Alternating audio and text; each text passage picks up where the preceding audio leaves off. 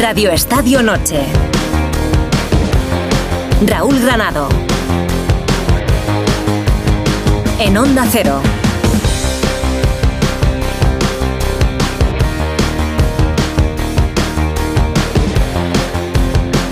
En semanas como esta, con partidos de selecciones, es recurrente acudir a tópicos referentes a la idoneidad de estos parones mientras se disputan las grandes ligas y torneos. Y por protestar, cada uno puede protestar por el motivo que quiera, pero en este asunto mucha solución no hay. Pero la pereza por los partidos internacionales no es sino la primera protesta habitual, la segunda es más complicada. El virus FIFA, ese que ahora vuelve a estar de relevancia con las lesiones de Camavinga, de Vinicius o de Ter Stegen. Este momento en el que el jugador de tu club se lesiona y piensas que no debería estar jugando estos partidos porque ahora será un problema para tu equipo. Y aquí abrimos el melón. Es racional que el club de procedencia se moleste. Al fin y al cabo es quien paga al jugador, pero no es menos cierto que recibe dinero por esa lesión, dinero que, no nos engañemos, tampoco sirve para mucho. No es un consuelo. Es racional también que el aficionado se enfade por la pérdida del jugador y lo que supone para el objetivo del club.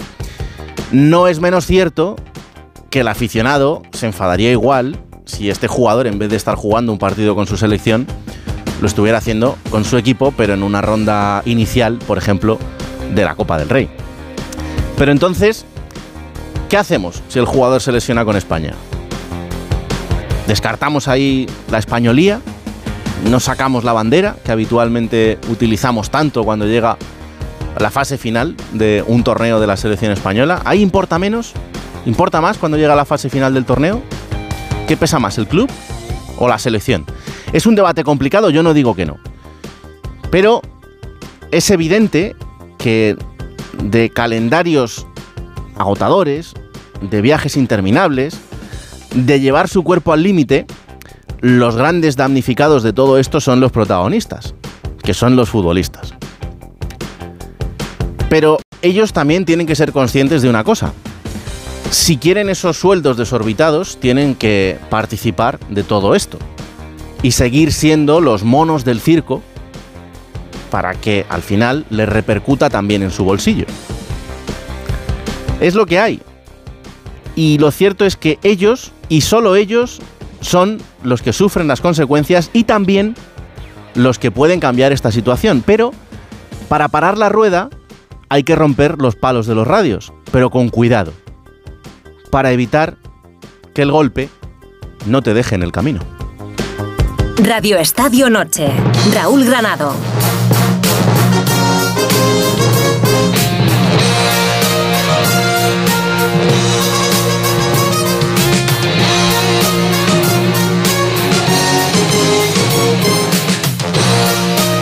Buenas noches. Camavinga y Vinicius lesionados en el Real Madrid, el francés de 8 a 10 semanas de baja, el brasileño un mes a la espera, eso sí, de las pruebas definitivas y Ter Stegen en el Barça también se ha lesionado en el día de hoy, abandona la concentración de Alemania y viaja hasta Barcelona. Aquí la selección española pendiente de las pruebas a Mikel Oyarzábal, que ya ha vuelto con la Real Sociedad, será baja para el siguiente partido. Han viajado hoy desde Chipre hasta España, ya están en Valladolid, donde se va a jugar ese partido el domingo ante Georgia.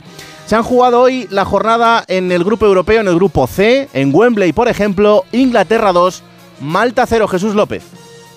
¿Qué tal? Pues sí, la victoria de Inglaterra quizás sea hasta lo de menos, eh, por esperada lo primero ante Malta, colista del grupo con cero puntos, y por falta de brillantez también lo segundo.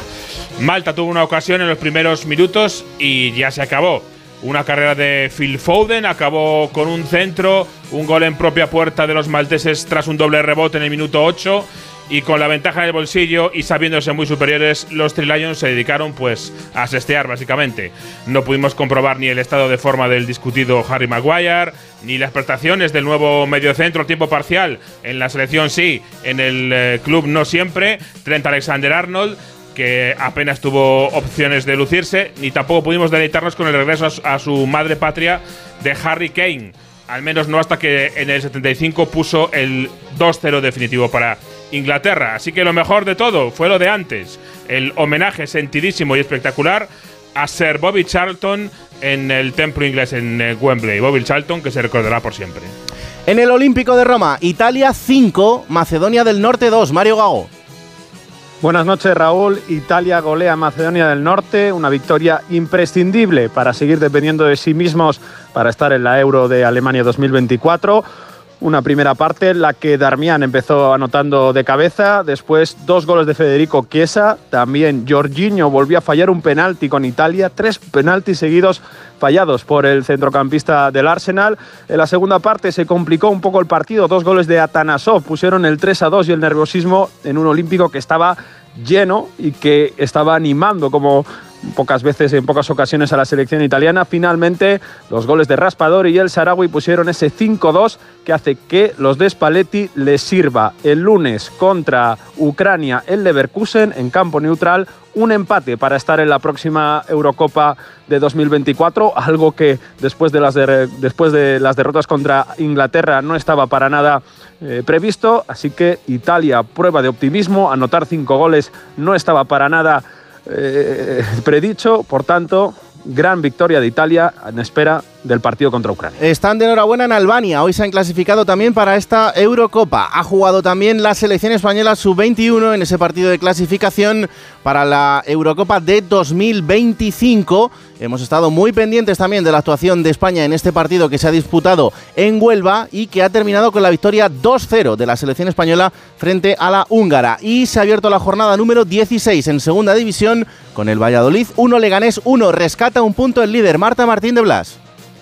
¿Qué tal ganado el reparto de puntos en Zorrilla? Decíamos antes del encuentro que el Leganés acumulaba cinco victorias consecutivas. Pues bueno, no ha podido sumar la sexta, pero ya son siete los encuentros sin conocer la derrota y se lleva además un punto, como decías, del campo de un rival directo. El conjunto blanquivioleta dominó la primera mitad. Sila era el encargado de abrir el marcador en el minuto 25. López Toca eh, lo anulaba por posible fuera de juego y desde el bar le daban por válido si la estaba habilitado. En el 45 Kennedy pudo conseguir el segundo y ya en la segunda mitad pues cambiaron las cosas. En el 50 marcaba el capitán Sergio González, se ponía el 1-1 en el marcador tras un error garrafal de la defensa pucelana y desde ese momento el Valladolid pues intentó volver a mandar, pues, intentó volver a coger las riendas del partido, pero no consiguió generar el mismo peligro que en la primera parte. En rueda de prensa, Borja Jiménez ha dicho que está contento con el resultado, con ese punto de que saca de aquí de Zorrilla. No tanto Paulo Pezzolano, que ha asegurado haber merecido más goles en la primera parte. Leganés continúa líder con 35 y el Valladolid se sitúa segundo con 29 puntos. De lo que no es fútbol, ridículo de la organización en el Gran Premio de Las Vegas de Fórmula 1, Carlos Sainz se ha llevado por delante la tapa de una alcantarilla que estaba mal puesta y le han sancionado con 10 posiciones en la parrilla. Leclerc ha terminado marcando el mejor tiempo, segundo el propio Carlos Sainz y tercero Fernando Alonso, que ha sido de los pocos que ha conseguido esquivar esa tapa de esa alcantarilla. En baloncesto, jornada 9 de la Euroliga, Asbel 81, Basconia 88 y Barcelona 74, Valencia Basket 70. Y en el Real Madrid, noticias, ha roto ya Busel, rotura parcial del ligamento lateral interno, rodilla izquierda. En las ATP Finals de tenis, Carlos Alcaraz ya está en semifinales, le ha ganado 6-4, 6-4 a Medvedev. Mañana jugará a las 9 de la noche ante Novak Djokovic en ese partido por semifinales. La otra semifinal medirá a Medvedev frente a Sinner. Y en motos, Gran Premio de Qatar. En los segundos libres del día, Raúl Fernández ha marcado el mejor tiempo en MotoGP, Viñales tercero, Jorge Martín séptimo, Bañaya octavo y Mar Márquez décimo. En Moto 2, el mejor tiempo ha sido para Fermín Aldeguer y en Moto 3 para Jaume Masia, que, ojo, este fin de semana puede ser campeón del mundo. Radio Estadio Noche. Raúl Granado. Radio Estadio Noche. Raúl Granado. Y como cada noche de viernes, la banda sonora para este programa en Radio Estadio Noche la pone un futbolista de primera división que viste la camiseta del Rayo Vallecano y es Sergio Camello. Hola Sergio, buenas noches. ¿Qué pasa, Rulo, tío?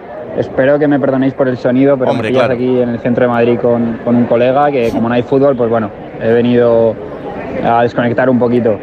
Y nada, la canción de hoy, pues mira, eh, pensando así un poco, el, el, fin de pasado estuve en, en un concierto de Arte de Bogotá, que es un grupo que, que, bueno, ahora se está haciendo escuchar más, pero, pero bueno, a mí me, lo recomendó un muy buen amigo de Murcia eh, hace unos cuatro años y, los he disfrutado mucho y el otro día estuve en la Riviera viéndoles y, y me encantaron. Y te voy a decir la canción de Virtud y Castigo, que es la primera que, que yo escuché de ellos y, y, con la que me enamoré del grupo. Así que espero que la disfrutéis, que disfrutéis del fin de sin fútbol, que sé que es duro, pero, pero bueno, yo desconectando y, y pensando ya en el Barça. Así que un abrazo muy grande y, y feliz fin de. Tus vestidos guardan misterios de las noches que pasamos prohibidos. Invertimos tanto tiempo en repelernos y en hacer enemigos que sufrimos. Una noche cualquiera de fin de semana, probablemente viernes, en mitad de la Gran Vía, arde Bogotá. Vencido en la batalla que mantengo en mis recuerdos contigo. Con esto vas a flipar. Hola Alberto López Frau, buenas noches. Suena bien, buenas noches, Raúl Granado. Pero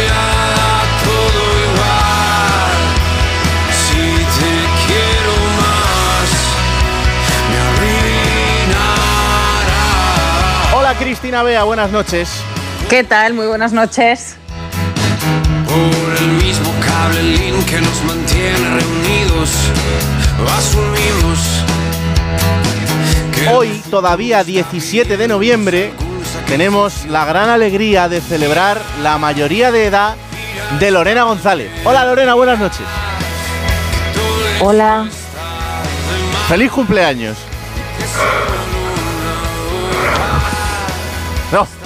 No, está teniendo muy feliz el cumpleaños Lorena esta noche, me parece a mí. Y el caso es que se enfada por cualquier cosa, porque cumplir un año tampoco me parece una Es cosa de una maravilla. Pero se, se ha, se ha enfadado, se ha enfadado para, para arrancar el viernes. Pero no, es normal, es normal, ¿eh? Es normal, pero ahora la vamos a, a felicitar como Dios manda.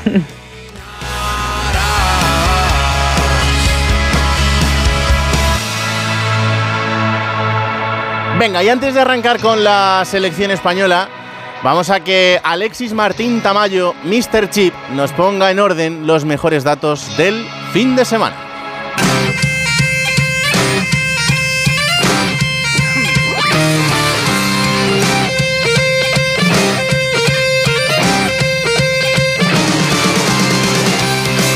¿Qué tal Raúl? Buenas noches. Ya conocemos la identidad de 13 de los 24 equipos selecciones que van a participar en la próxima Eurocopa.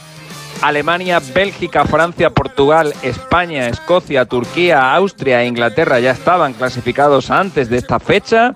Hungría y Eslovaquia se clasificaron ayer y hoy lo han hecho Albania y Dinamarca. Albania que disputó su anterior Eurocopa en el año 2016 y Dinamarca que ha conseguido la clasificación tras derrotar a Eslovenia. Oblak tendrá que esperar al duelo decisivo de la próxima semana ante Kazajistán para intentar meter a su país en un gran torneo, algo que Eslovenia hace mucho tiempo que no disputa. Eslovenia que no tendrá opción ninguna de playoffs. Su única vía es ganarle a Kazajistán o al menos firmar el empate en la próxima jornada, mientras que para la selección kazaja aún quedará la opción del playoff. Mañana podrían clasificarse Suiza y Rumanía, todo depende del encuentro que van a disputar los rumanos en Israel.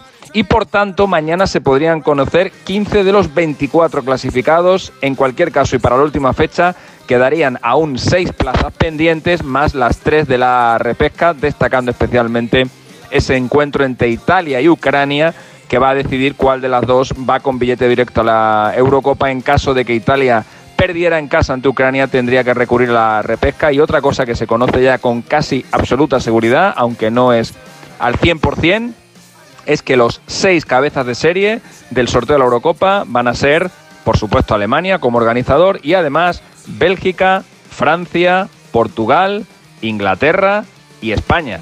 Siempre que le ganemos a Georgia, claro está. Bueno, pues ahí está la actualización que nos ha hecho Alexis Martín Tamayo, Mr. Chip, de todo lo que ha sucedido en la jornada de hoy y de cómo tenemos la clasificación de cara a esa Eurocopa. Hola Fernando Burgos, buenas noches. Buenas noches a todos y felicidades a Lorena, por supuesto. Claro que sí. Eh, la, Solo selección la selección española que mm, ha tenido hoy día de viaje de vuelta desde Chipre hasta España y que hasta ahora pues ya descansa en Valladolid. Sí, en tierras pucelanas, todos, 24, menos Mikel Ayarzábal, que me imagino habrá llegado ya a San Sebastián o estará a punto de hacerlo, para empezar. Primero, eh, hay que hacer las pruebas médicas en esa musculatura tibial de la pierna izquierda que se lesionó en el minuto 37 de la primera parte. Mm. Y después de las pruebas, del diagnóstico, pues empezar la recuperación en un futbolista que estaba en un momento de forma extraordinario y leí ayer o esta mañana que desde que se lesionó en eh, marzo del 2022 y recuperado, es la primera lesión muscular que tiene. Eso es que la recuperación ha sido muy buena. Porque normalmente una operación de rodilla siempre te deja secuelas al principio, porque cargas más eh, diferentes músculos, provocas eh, lesiones musculares. Bueno, pues esta es la primera y yo creo que no fue producto de, de, la operación, sino porque a una jugada donde a lo mejor no necesitaba tanto, pero íbamos 0-3 ya había marcado un gol el Donos Tierra y buscaba el segundo en su cuenta particular y ahí tras el pase de José Lu pues se provocó esa yo creo que es una rotura muscular y vamos a ver el tiempo de baja de Oyarzábal, no va a haber sustituto por parte de Luis de la Fuente. En definitiva, 24 disponibles para el partido frente a Georgia el domingo, 9 menos cuarto, uno de los cuales se tendrá que quedar en la grada. Bueno, pues la selección que ya está en casa, ese partido del domingo eh, frente a Georgia. Saludo también a Alfredo Martínez. Hola Alfredo, buenas noches. ¿Qué tal? Muy buenas noches, Raúl. Saludos y felicidades a Lorena. en la primera aproximación, antes de que os pregunte por la selección española, Alfredo, ¿cómo está Ter Stegen? Pues eh, no se sabe a ciencia cierta el alcance de la lesión porque el jugador viaja mañana pero ha sorprendido cuando Julian Nagelsmann en la rueda de prensa de Alemania ha confirmado que el futbolista había tenido un dolor agudo en la espalda en el día de ayer que hoy se había acentuado y ellos iban a jugar mañana con Turquía el primer partido, ya sabes que Neuer no está y que por tanto Ter Stegen es el titularísimo y que el martes jugarían contra Austria otro partido amistoso. Pues bien, ninguno de los dos los va a jugar.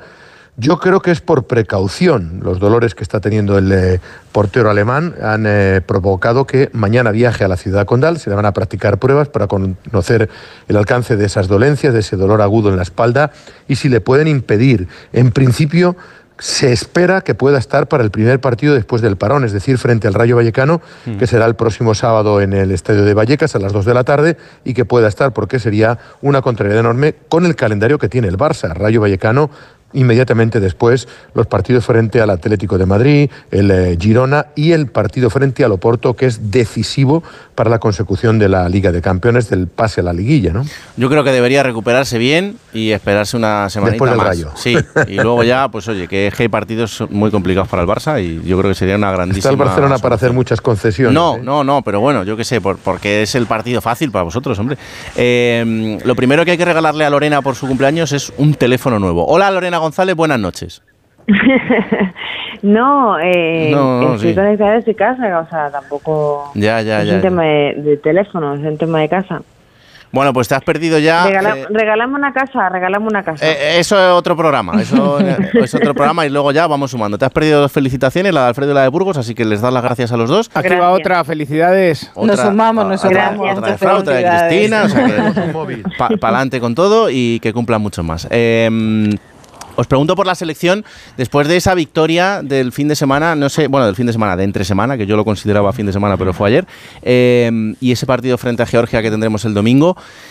¿Qué, versión esperáis de, la selección el domingo? Porque a pesar de la victoria frente a Chipre, eh, fue una victoria desde mi punto de vista un poco extraña porque no vimos una selección arrolladora, pero sí una selección que cumplió. No sé, ¿cómo, lo veis vosotros? Dos partes muy distintas, ¿no? Una mm. primera mitad en la que España se tomó el partido muy en serio, salió muy bien, con un buen Zubimendi en el medio centro, con ese sector izquierdo, con Grimaldo, Miquel Merino y Arzábal hasta el momento de la lesión que produjo bastante fútbol, con la Minya Mal haciendo daño por la derecha. Yo creo que España hizo una buena primera parte en líneas generales. Luego el partido se cayó mm, de la segunda parte destacaría a Rorro Riquelme, que fue con el, que, jugador con más ganas salió y el que más le puso en esa segunda mitad, pero es que realmente Chipre era una selección muy muy floja muy, muy, muy, muy, floja. Entonces, bueno, la segunda parte pues, se bajó un poquito los brazos, pero yo espero una buena versión de España contra Georgia. Cris. Y con cambios, ¿no? Además de cara al próximo partido ya contra, contra Georgia, ¿no? Probablemente con una España más reconocible, ¿no? De la que vimos ayer, a pesar de que el resultado eh, fue positivo, ¿no? Como decía Alberto, con ese 0-3 al, al, descanso, sobre todo normal que ya hubiera eh, un poco más, iba a decir, entre comillas, de apatía, ¿no? Lo que se vio con, con el campo, no había una premura, no había una necesidad de correr de más y aún así, fijaos lo que decía antes eh, Fernando, con esa lesión de Oyarzábal, ahora pendientes, pues la recuperación, por ejemplo, de José Luis Gallá, a ver si va a poder volver o no a ese lateral izquierdo y ver eh, qué cambios ¿no? sigue haciendo de la fuente de cara a este partido. Si vemos a Nico Williams, eh, si vemos a Fabián Ruiz en el centro del campo con Rodri, si vuelve Carvajal al lateral diestro. Yo espero una España cómoda, eh, que sigan la línea de lo que vimos ayer. Eh, Fernando, em, eh, hay un rol importante a partir de ahora que es el de Joselu en esta selección. En un momento en el que Morata está como está y, prácticamente le entra todo y en el que Joselu pues tiene los minutos que va teniendo en el Real Madrid, también luego vamos a estar con Pereiro para hablar también de las lesiones en el Club Blanco, pero a ver qué mm. rol se le abre a partir de ahora. Pero en esta España hay que encajar bien también el momento de, de Joselu, ¿no? Sobre todo por rendimiento eh, a sus treinta y pico años. Eh, fue inesperada la primera convocatoria, la del mes de marzo. Rindió como rindió en el primer partido, acuérdate, 10 minutos, dos goles. Mm. Ayer lo contábamos en el Radio Estadio Noche. Eh, ha jugado en nueve partidos, es uno de los dos el otro es, es Gaby. pues ha jugado 302 minutos, de los nueve partidos, cuatro de titular, cinco de suplente y marca un gol cada 36 minutos. 36 minutos. Ayer fue la primera vez que completó el partido. Ya no entraba eh, prácticamente en los últimos minutos. Ha habido partidos que ha jugado dos minutos, otros diez, otros siete, otros dieciocho. O sea que es un futbolista que protesta poco y trabaja mucho que es bastante compañero con todo el mundo, que sabe que eh, podían pensar que venía aquí de paso, pero que ha venido para quedarse por lo menos hasta la próxima Eurocopa y que evidentemente él conoce su rol. Ahora mismo el titular es Álvaro Morata, pero él está disponible para lo que quiera el seleccionador, sean dos minutos o 90 como, como el otro día. Nadie tiene mejor porcentaje eh, de goles por minuto que Joselu, máximo goleador de la selección en 2023, con cinco goles, hmm. uno más que Álvaro Morata. Y lo que os digo, eh, con esta eh, progresión y manteniendo el, nivel, no cabe ninguna duda que José Lu va a estar en la próxima Eurocopa. y Alfredo, hay otro, otro futbolista que también estamos muy pendientes de, de, ver cuál es el rol, porque es un jugador que eh, a Luis de la Fuente le gusta mucho, pero claro, eh, a ver cómo vas tú a quitar a Rodri, que es Zubimendi. Dentro de esta España también tiene un encaje complicado. Sí, sí, eh, es la desgracia que tiene, porque yo creo que Zubimendi se encuentra como Rodrigo le pasó con Busquets, ¿no? Es, prácticamente el mismo espejo. Un futbolista descomunal como es Rodri, no hemos visto su desarrollo hasta que no se marchó Busquets. Y otro tanto puede pasar con Zubimendi. Ayer ya le vimos la jerarquía que tiene, es un jugador impresionante. Yo creo que está mm, llamado a ser el medio centro de uno de los grandes equipos de Europa. Me consta que el Barcelona está muy vivamente interesado en su futuro a pesar de las dificultades económicas y a mí me parece un jugador eh, que por desgracia España tiene ese problema que en esta demarcación tiene dos extraordinarios futbolistas y a lo mejor en otras quizás les falte un, top ten o un jugador de tantísimo nivel. Yo creo que le penaliza que hoy por hoy el mejor jugador que tiene España es Rodrigo, que es uno de los cinco mejores eh, jugadores del mundo y posiblemente el mejor mediocentro del mundo, sino uno de los dos o tres mejores. ¿eh? Totalmente, y son diferentes. En la primera parte ayer hay una jugada en la que Zubimendi hace una conducción y se va, que es un poquito más rápido que Rodri, pero claro, Rodri ahora mismo es lo que decía Alfredo, controla todas las facetas del juego, que son mediocentros descomunales, es el faro, probablemente es el jugador emblema de la selección española, el de más nivel a nivel mundial. Entonces sí, pues tendrá que, tendrá que aprovechar los minutos en los que falte Rodri, los partidos si hay alguna lesión, porque les veo difícil encaje en el 11 y sobre todo en este sistema, aunque a veces de la fuente ha jugado 4-2-3-1, parece que el 4-3-3 es el sistema favorito y ahí como interiores tienes otras opciones que no Zubimendi, que es un medio centro como Rodri. Hmm. Y luego, Cristina, que mm, eh, vimos, por ejemplo, en el día de los debutantes, ¿no? Pues por ejemplo a Grimaldo, a Riquelme o, a hmm. Alex García, eh, que son jugadores que nos apetecía mucho ver, sobre todo el caso de Grimaldo, ¿no? que está haciendo un temporadón y, y, que también puede tener un papel importante, preponderante de aquí a que llegue esa lista final de la Eurocopa.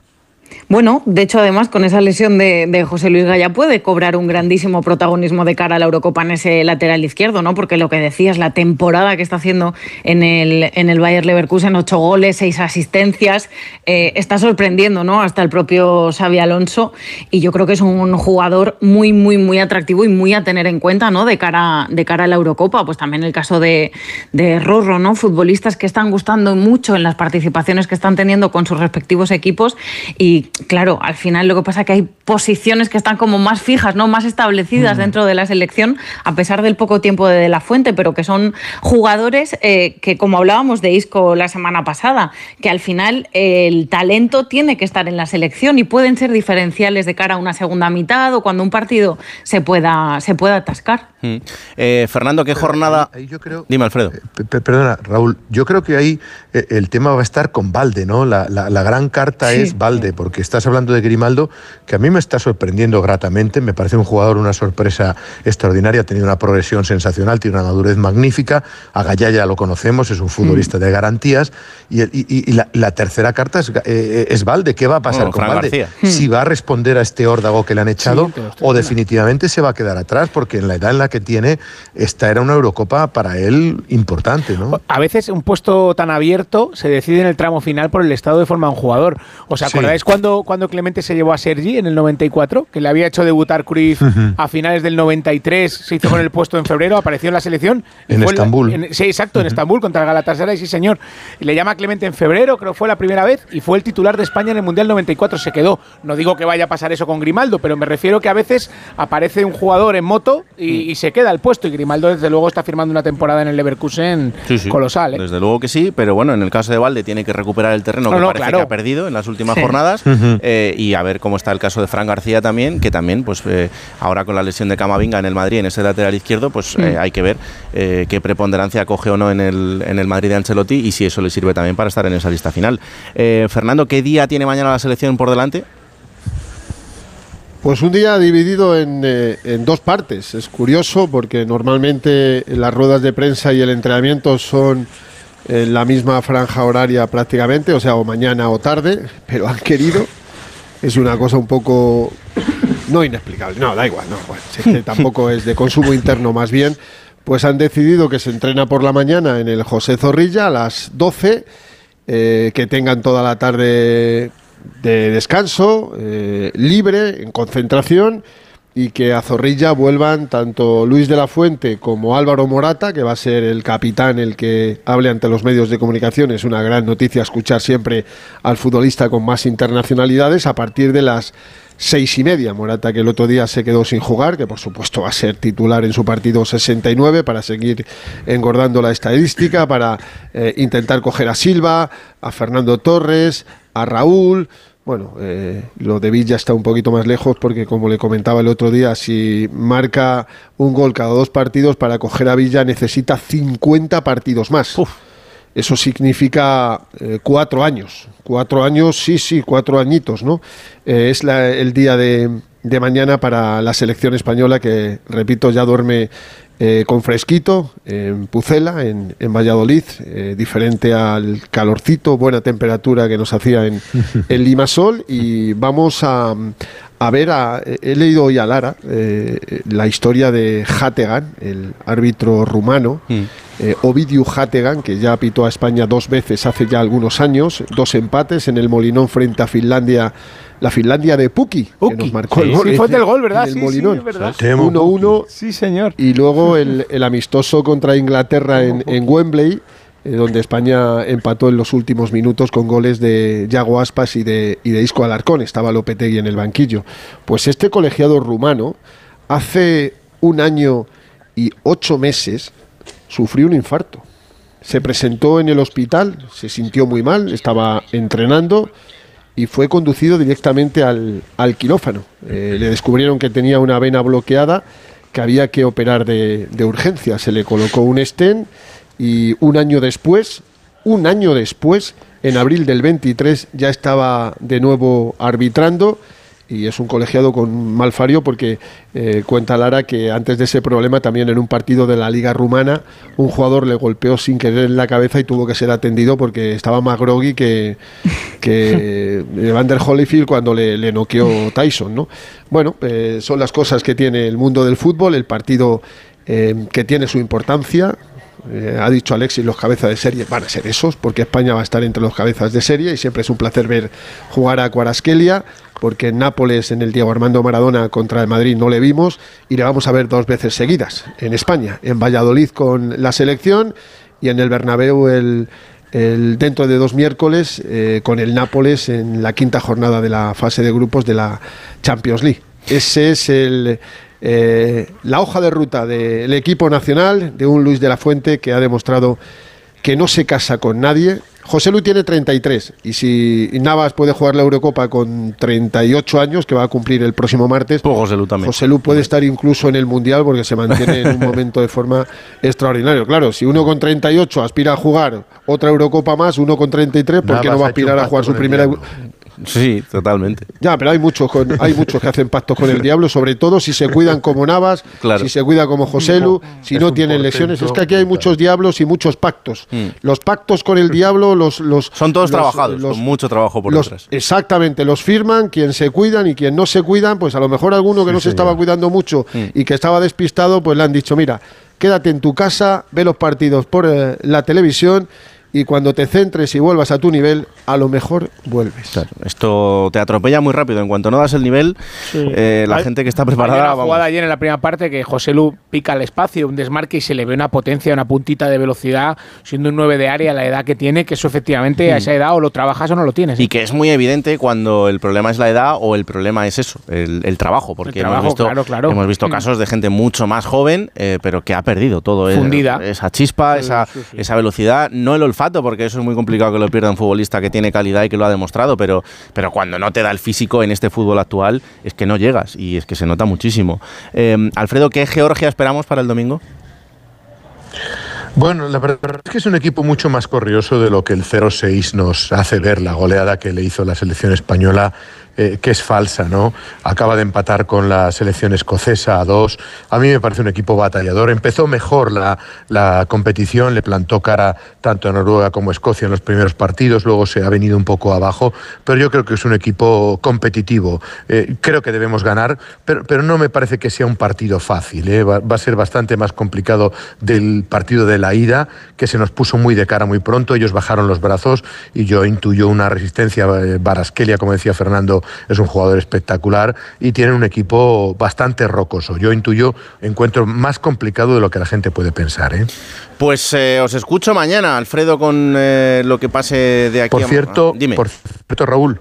Dime. Lewandowski no estará en la Eurocopa. Vaya mazazo para uno de los grandes de Europa. Mm. Polonia eh, ha empatado en el día de hoy y se queda fuera de la, de la competición europea.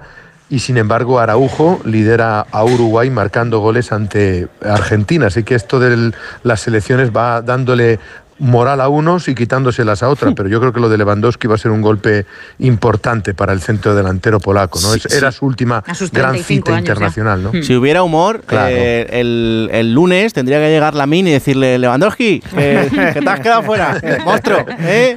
Ahora no me, Y- y a yo ver marco si me dices algo. con España. Claro, claro, si hubiera humor, pero no, pero no lo hay. La min, no lo hagas. Alfredo, hasta mañana, un abrazo grande. Un abrazo fuerte a todos, buenas noches. Chao, Alfredo. Eh, Fernando, eh, mañana te escucho con esa rueda de prensa. Eh, tú lo, a ver, tú lo decías antes y, es que, de verdad, es consumo interno y es cierto. Pero, pero no hay necesidad. No hay necesidad de que mañana los compañeros que están cubriendo la información de la selección española tengan que ir por la mañana para ver 15 minutos de un entrenamiento. Se tengan que ir pues, al, al lugar donde puedan descansar, a su hotel o a dar una vuelta o lo que sea, y que tengan que volver a las seis y media de la tarde para la rueda de prensa. No hay ninguna necesidad. Y lo van a hacer, y lo van a hacer eh, con el mejor ánimo del mundo para hacer su trabajo lo mejor posible todos pero no, es que es, que es innecesario eh, que pasen tantísimas horas entre un entrenamiento para el que, insisto, vas a ver 15 minutos, porque ni siquiera lo vas a ver entero, porque si lo vieras entero tendría hasta un pase y sería comprensible, pero vas a ver 15 minutos para que después te retiren de allí en el que vas a ver el calentamiento y poco más, y 6, 7 horas después vas a la rueda de prensa. En fin, me parece innecesario y que no es algo que genere pues eso que luego nos piden habitualmente, que es el es que esto tiene que ser cosa de todos y cosa, pues sí, para que sea cosa de todos hay que fomentarlo y hay que hacer cosas como este detalle, el de no hacer esperar a la gente un montón de horas después de ver 15 minutos de un entrenamiento. Pero en fin, este es el fútbol moderno también y estas son las cosas que aguantamos en el día a día. Mañana te escucho, Fernando. Amén. Un abrazo grande. Las 12 y casi 10 minutos. Una pausa y seguimos. Radio Estadio Noche. Raúl Granado.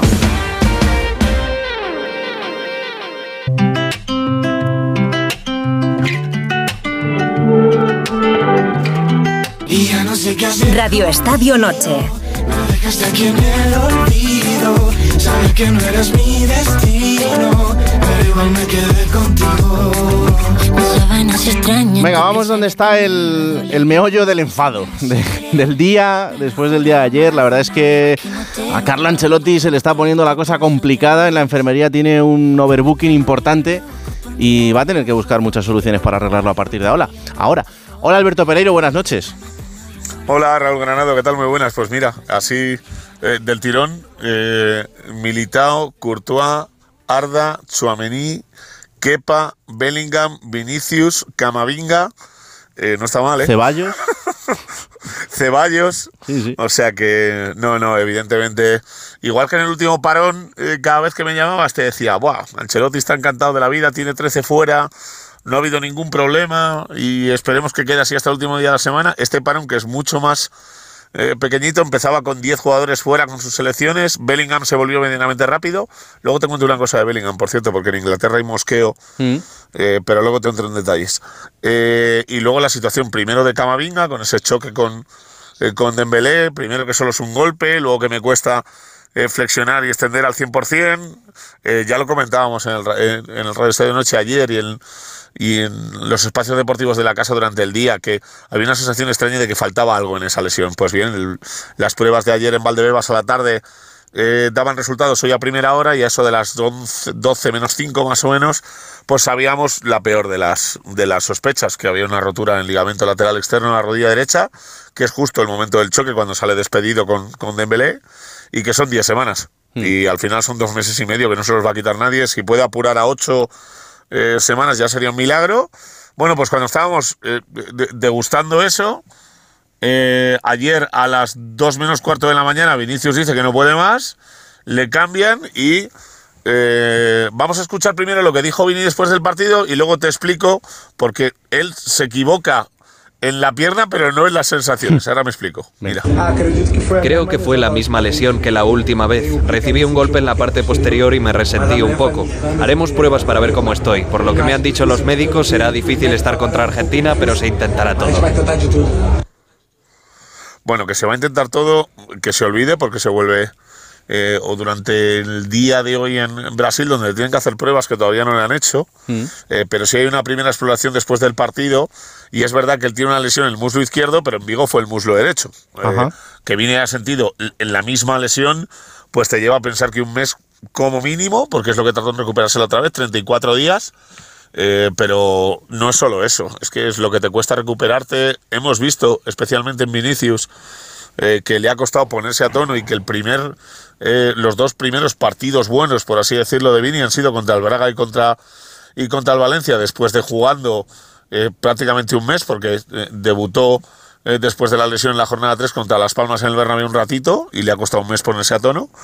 Pero bueno, pues es horroroso. El, el parte del Madrid en el, en el parón de selecciones es un drama y no estoy hablando de jugadores residuales en- a nivel de minutos, estamos No, no, hablando de titulares indiscutibles, ¿no? Oye, em, a ver, eh, ab- abrimos el abanico, ¿no? De, de cuál es el, el día después, de cuál es la solución para Carlo Ancelotti sin Camavinga, sin Vinicius. Eh, evidentemente, yo creo que llega el momento de Modric, pero hay que ver Em, sí, pero Modric de interior, Cross de 5. Claro, eh, hay que ver en, en, qué situación y cuánto es la durabilidad del rendimiento de Modric con muchos partidos seguidos mm. y a partir de ahí armar ese centro del campo. Yo creo que hay que cambiar el dibujo. Cuatro centrocampistas, Rodrigo José Lu arriba. Sí, la 4-3-3, sí. Pero sí, es que la única forma es sujetar ese medio campo, porque estoy de acuerdo con Pérez, y pones a Cross de 5, Cross para correr hacia atrás va a sufrir mucho. Y entonces tiene que tener compañeros al lado que le hagan esos kilómetros. Cross y Modric juntos en un Albert, un dibujo habitual, tal y como está en la película, si no quieres cambiar el, dibujo, ¿Mm? te obliga a no tener centrocampistas en el banquillo, porque Ceballos ahora mismo no está. no, no, claro. No, no, no contaba con él. Me refería a Cross, Modric, Valverde, Bellingham. Eso es, eh, pero a partir de ahí no tienes en el banquillo repuesto. Sin embargo, si tú tiras de un cross Valverde Bellingham con Brahim en una banda, eh, Rodrigo en la otra y José lo arriba, te da para tener un recambio en cada posición en el campo. Sí, pero depende del rival. O sea, yo, por ejemplo, ante rivales que se cierran, que le ceden al Madrid 70 metros del campo, de hecho, cross ahí, de 5, eh, es maravilloso porque le da agilidad al juego, le da velocidad, el Madrid está instalado en campo contrario, pero un partido de esos contra un equipo de ida y vuelta que te va a buscar, que. Uf, ahí cross de 5. Cross nunca ha sido rápido y menos corriendo hacia atrás, no le ha hecho falta, pero en estas, a estas alturas de su carrera menos. Es un problema. Hay la que verdad. reconocer que dentro del parte de lesiones y la durabilidad de cada una, el Madrid eh, afronta un calendario que no es el más complicado del mundo de aquí a No, eso es verdad, eso es verdad, eso es verdad. O sea, tienes Cádiz, Nápoles y, y Nápoles en casa y Berlín fuera eh, con el grupo completamente. Y, los deberes hechos en Champions, claro. Eso, eso es. que no son partidos durísimos tampoco. ¿eh? Mm, pero, Chris, es verdad que, claro, en ese centro del campo eh, tú pones a Cross con su avenida al lado o con Camavinga y, todo eso para lo que está confeccionado ahora, pues lo tiene liberado. Pero ahora tiene que volver a ese rol, pues sin lo que era Casemiro. Cuidado que no juegue Álava algún día ahí, ¿eh? Pues en Austria lo ha hecho mucho. Ahora ya no, ahora está jugando otra vez de lateral pero o de central, pero en Austria lo ha hecho mucho, ¿eh? Pues que va a tener que reconfigurar el equipo, ¿no? Porque al final lo de Camavinga, lo decía Alberto, son 8 o 10 semanas, que ya no solo lo que se pierda tampoco este, este año, eh, todo apunta a que se perdería también la Supercopa, ¿no? En la segunda semana de, de, enero, pero en cualquier caso Ancelotti va a tener que ver cómo reestructura al equipo, no solo pensando ¿Y cómo estaba, Cris? ¿Cómo estaba de forma el partido que hizo ante el Valencia? cierto, cierto, no, fue un partidazo. Es que al final es un futbolista que eh, la confianza que te da y lo que genera en el equipo, tanto en el centro del campo como en el lateral, mm. yo creo que es un jugador, bueno, llamado a ser evidentemente uno de los mejores futbolistas de, Europa y del mundo en, los próximos años y que ya está a un nivel eh, inconmensurable, ¿no? A mí es un futbolista que personalmente me gusta muchísimo y es una lástima, ¿no? Que cuando están eh, viviendo buenos picos como volvía a ser el de Vinicius, que ahora caigan, ¿no? Es que ya estuvo eh, Vinicius también en, su caso después de lesionarse contra, contra el Celta, se perdió cuatro partidos, ahora venía de marcar, de, recuperar sensaciones. Yo creo que son dos bajas eh, importantes. Ojalá lo de, lo de Vinicius no, no se alargue, pero, pero lo de Camavinga es una lesión más que sensible. Y ojo, que no lleve a reforzar también el lateral izquierdo porque al final ya llevamos días eh, hablando de, Alfonso Davis, del lateral izquierdo del, del Bayern de, de Múnich, y hoy mismo leía en la prensa, es que ojo a lo que puede ser el efecto dominó, en la prensa alemana que el Bayern de Múnich ya da por hecho que Davis recalará en el Real Madrid, que va a ser muy difícil retenerle, y ¿sabéis quién apuntan al sustituto? Alex Grimaldo, que hablábamos de él hace unos instantes. o sea, que ojo a los movimientos en cadena. al Bayern le da igual. El Bayern eh, me quita el Bayern pieza, en pues, Alemania, pues a pescar, ¿no? De toda la vida. de ahí lo arranco y, ya está. Y de la de. pero, eh, eh, en función de lo que dice Chris, es verdad. Hace un, un, par de noches que el Madrid tiene medianamente todo claro con el futbolista, pero eh, al Bayern le cuesta asumir lo de venderlos un año antes de que termine el contrato. Me explico. El, Madrid ha tenido todo tipo de situaciones. Con Álava eh, asumió que iba a perder un futbolista sabiendo que era libre y se le marchó.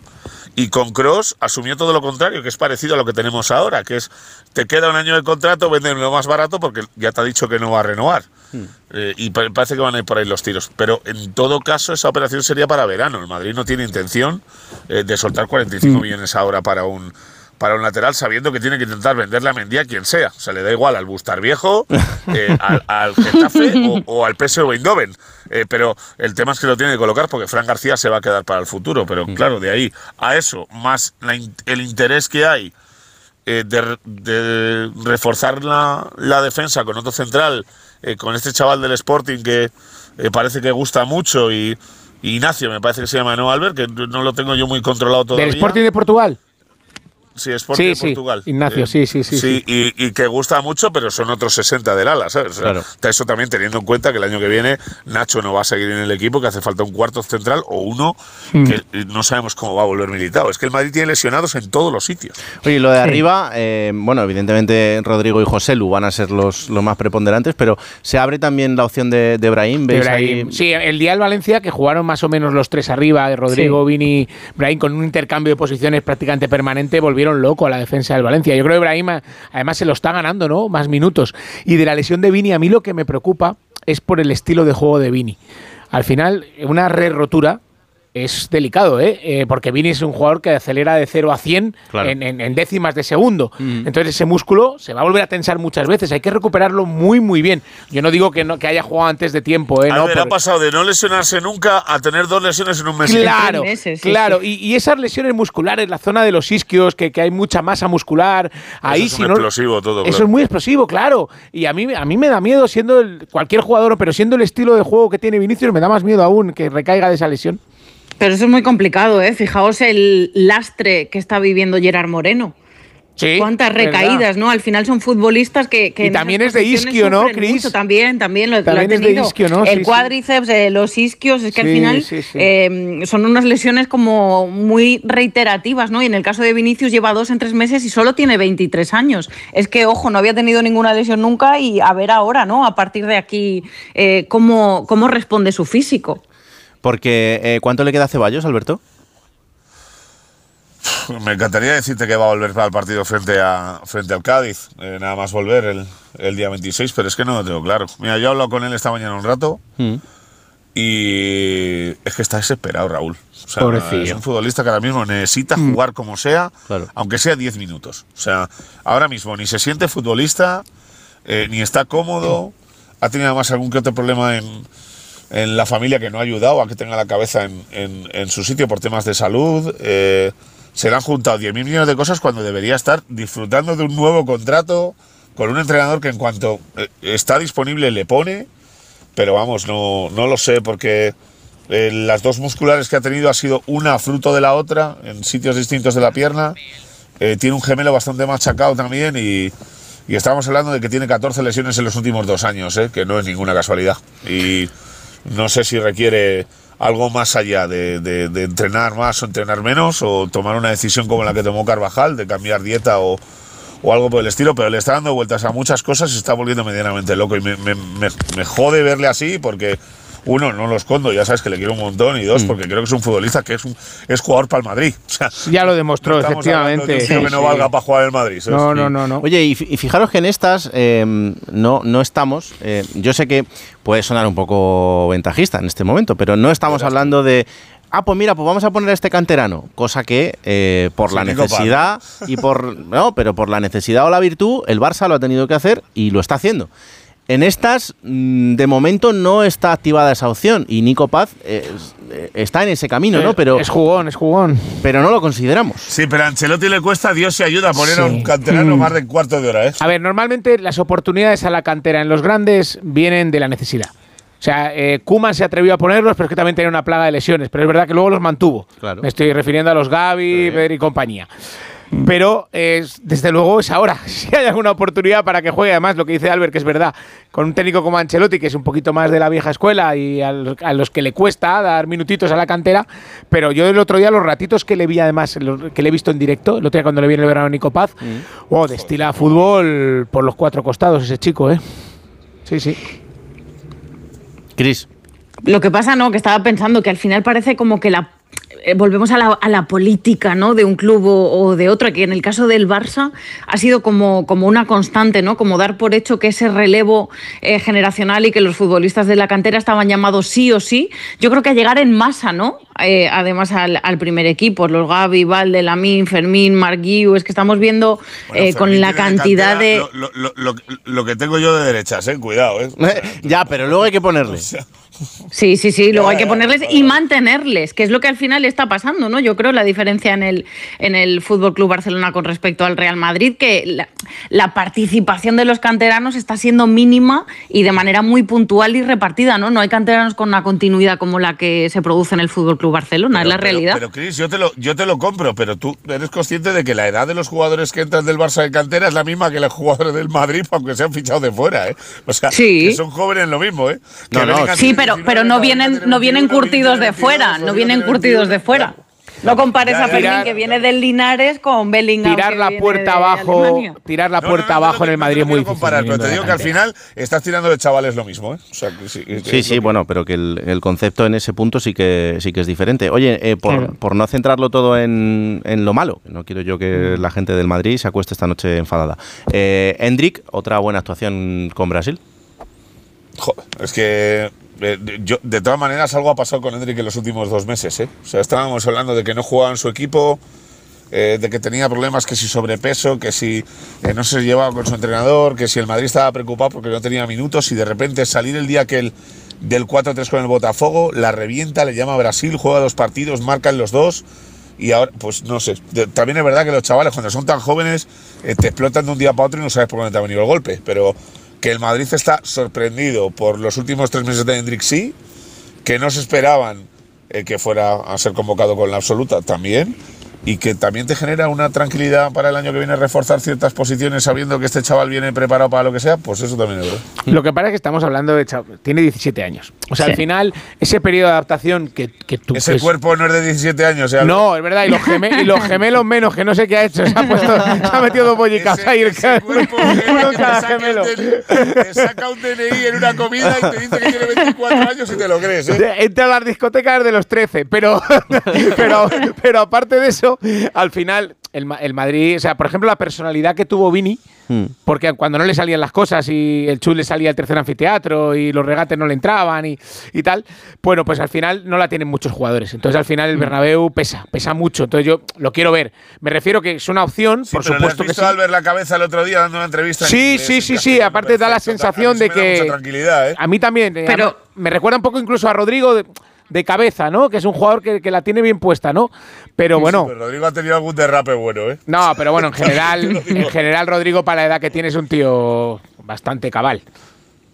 Pero en el caso de en el caso de Hendrik, no solo la, cabeza bien puesta, que parece muy sensato, yo también le veía el otro día una, unas declaraciones, yo creo que era en Twitch, estaba conectado en algo en, a nivel de, ordenador y, comentaba eh, que ya habla inglés, que habla español, que se está preparando para su futuro. A mí me parece que tiene un mérito tremendo que un chaval con 17 años sea tan consciente de su carrera y tan consciente de la importancia, en este caso, de los idiomas, de la comunicación, de llegar a un equipo en el que se va a encontrar a estrellas, a figurones y en el que pues ya se está quitando una dificultad en medio, que es la del idioma, me parece de chapo. Pues le, ha hecho caso, Albert, Albert, le ha hecho caso, eh, Hendrik, le ha hecho caso a Gareth Bale que le recomendó a Bellingham que es que tenía que aprender castellano para tener una buena relación con la eh, prensa. Eh, eh, Bale lo que le dijo es, mira, Tú vete ahí por la mañana, sonríele a todos, miéntele a, todo el mundo cuando te preguntes si estás mal, te jodes y te lo callas y le dices que estás estupendo. Eh, la prensa le saludas aunque no lo soportes. O sea, venga, Gárez, por Dios. O sea, mira, yo voy a contar una cosa. Yo he tenido siempre una muy buena relación tanto con su representante como con él. Eh, porque en la época en la que llegó Bale al Madrid, eh, de los que hacíamos el Madrid del día a día, que hablaban inglés había dos. Y claro, al final, pues tú te acercas a este tipo de jugadores.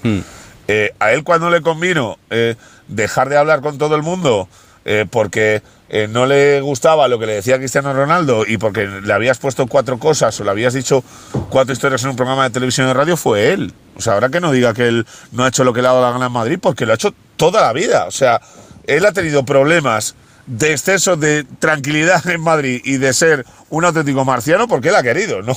O sea, que no le recomiendo eso a Bellingham porque entre otras cosas te digo una cosa, es que Bellingham es todo lo contrario. Sí, sí, no. Todo lo contrario. la noche. No hace falta recomendación. Hmm. Bueno, Alberto, que dile a Ancelotti que esté pendiente de la enfermería, pero para sacarlos, que ya no meta más, que ahí tiene overbooking, ¿eh? No, no, ya. Desde luego, por cierto, te cuento lo de Bellingham rápido. Sí. Eh, ya sabes que el otro día eh, Southgate intentó que se quedara para intentar jugar el segundo partido contra Macedonia del Norte, estando ya eh, clasificado en Inglaterra, pues desde la propia Federación Inglesa y el propio Madrid que hizo mucha presión. Al final Bellingham eh, hizo una noche en, la concentración en, en Coban y se volvió. Hmm. Eh, al día siguiente, nada más llegar, entrenó con el Madrid una sesión física bastante exigente y hoy ha entrenado normal. Yo entiendo el mosqueo, ¿eh?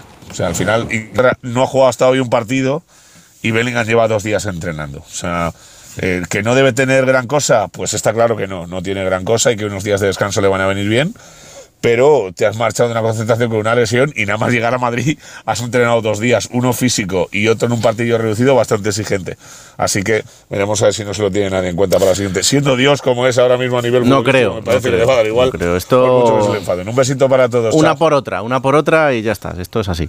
Un abrazo. chao, chao. Vamos hasta Francia. Ha hablado Kylian Mbappé. Hola Manu Terradillos, buenas noches.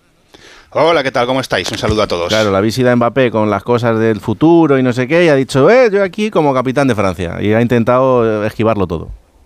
Hombre, ha sido, ha sido Mbappé la, gran atracción del día, ¿eh? porque ha sido en esta previa de un Francia-Gibraltar, con Francia ya clasificada, con un rival como Gibraltar que es débil, así que cuando eh, se anunció que iba a ser el capitán el que daba la rueda de prensa, lógicamente todo el mundo se animó no daba una rueda de prensa Mbappé desde el verano, eh, mm. justo en junio igualmente con Francia, en la previa también contra Gibraltar. Así que pues eh, habló el capitán, el 7 eh, del PSG, que dijo varias cosillas. Habló de Luis Enrique, con el que dijo que no tenía ningún problema. Después de esa pullita que le tiró, si recordáis, Luis Enrique diciendo que no estaba muy contento, aunque había marcado un hat-trick en el último partido.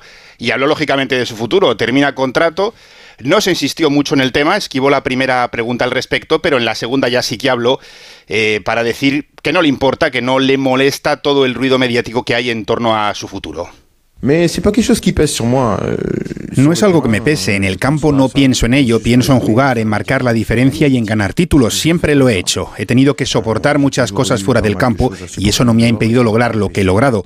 Cuando estoy en el campo no entro trayendo conmigo las cosas que tengo fuera, solo pienso en el fútbol.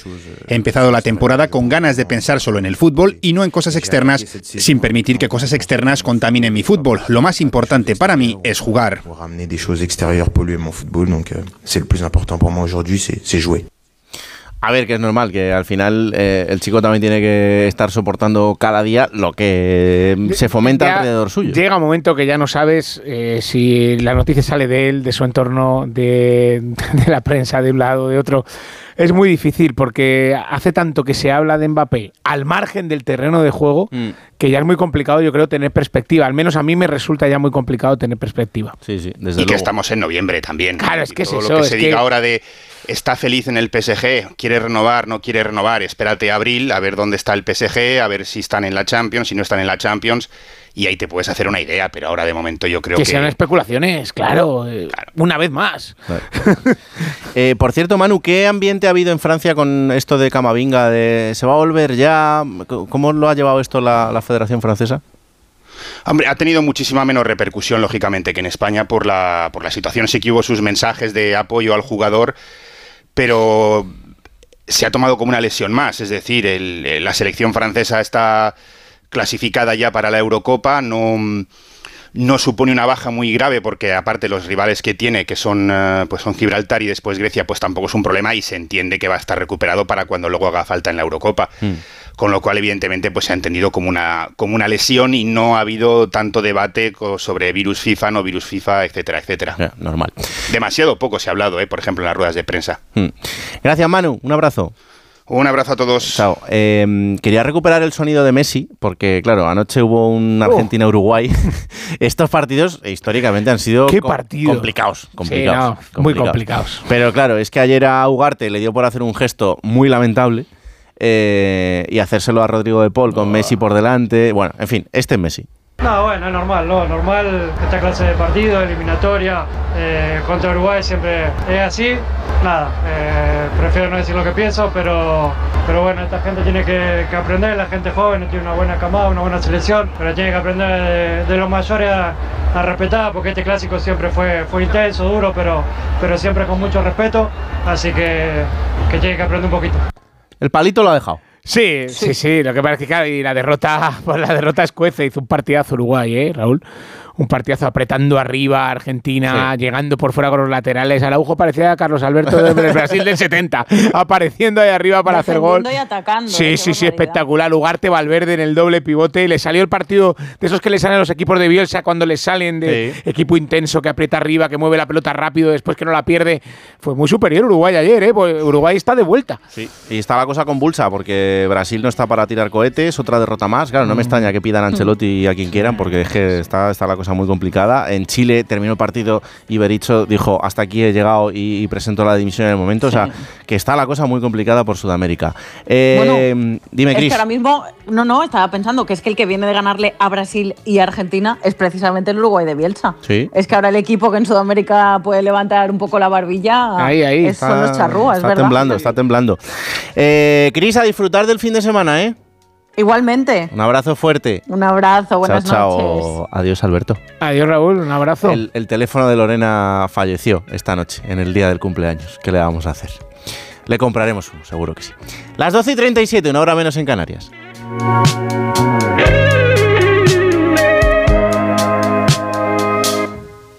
Ay. Me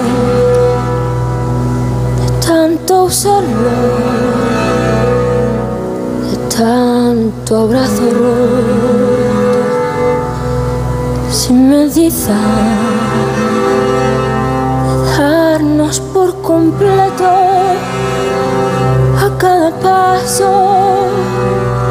Se nos quedan las manos buen día. No podía resistirme esta noche a poner esta versión que ayer eh, Rosalía interpretaba en esa gala de los Grammy Latinos, la primera vez que esa gala salía de Estados Unidos y fue en dirección a Sevilla y allí hizo esta versión de Rocío Jurado. Tanta belleza,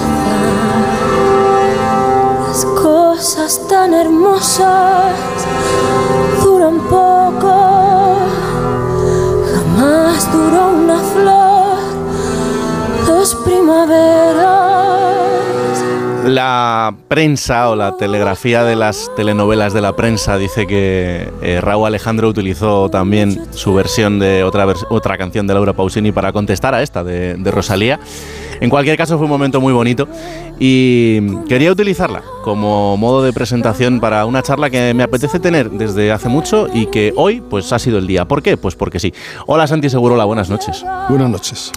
El estado del periodismo deportivo, eh, por centrarlo en, lo que habitualmente hacemos nosotros, es irregular en, los últimos años. Quizá incierto en, muchos casos, pero mm, también a veces injusto para la generación, no solo para la mía, sino para la que está inmediatamente por debajo y que creo que lo tendrá complicado en, en los próximos años.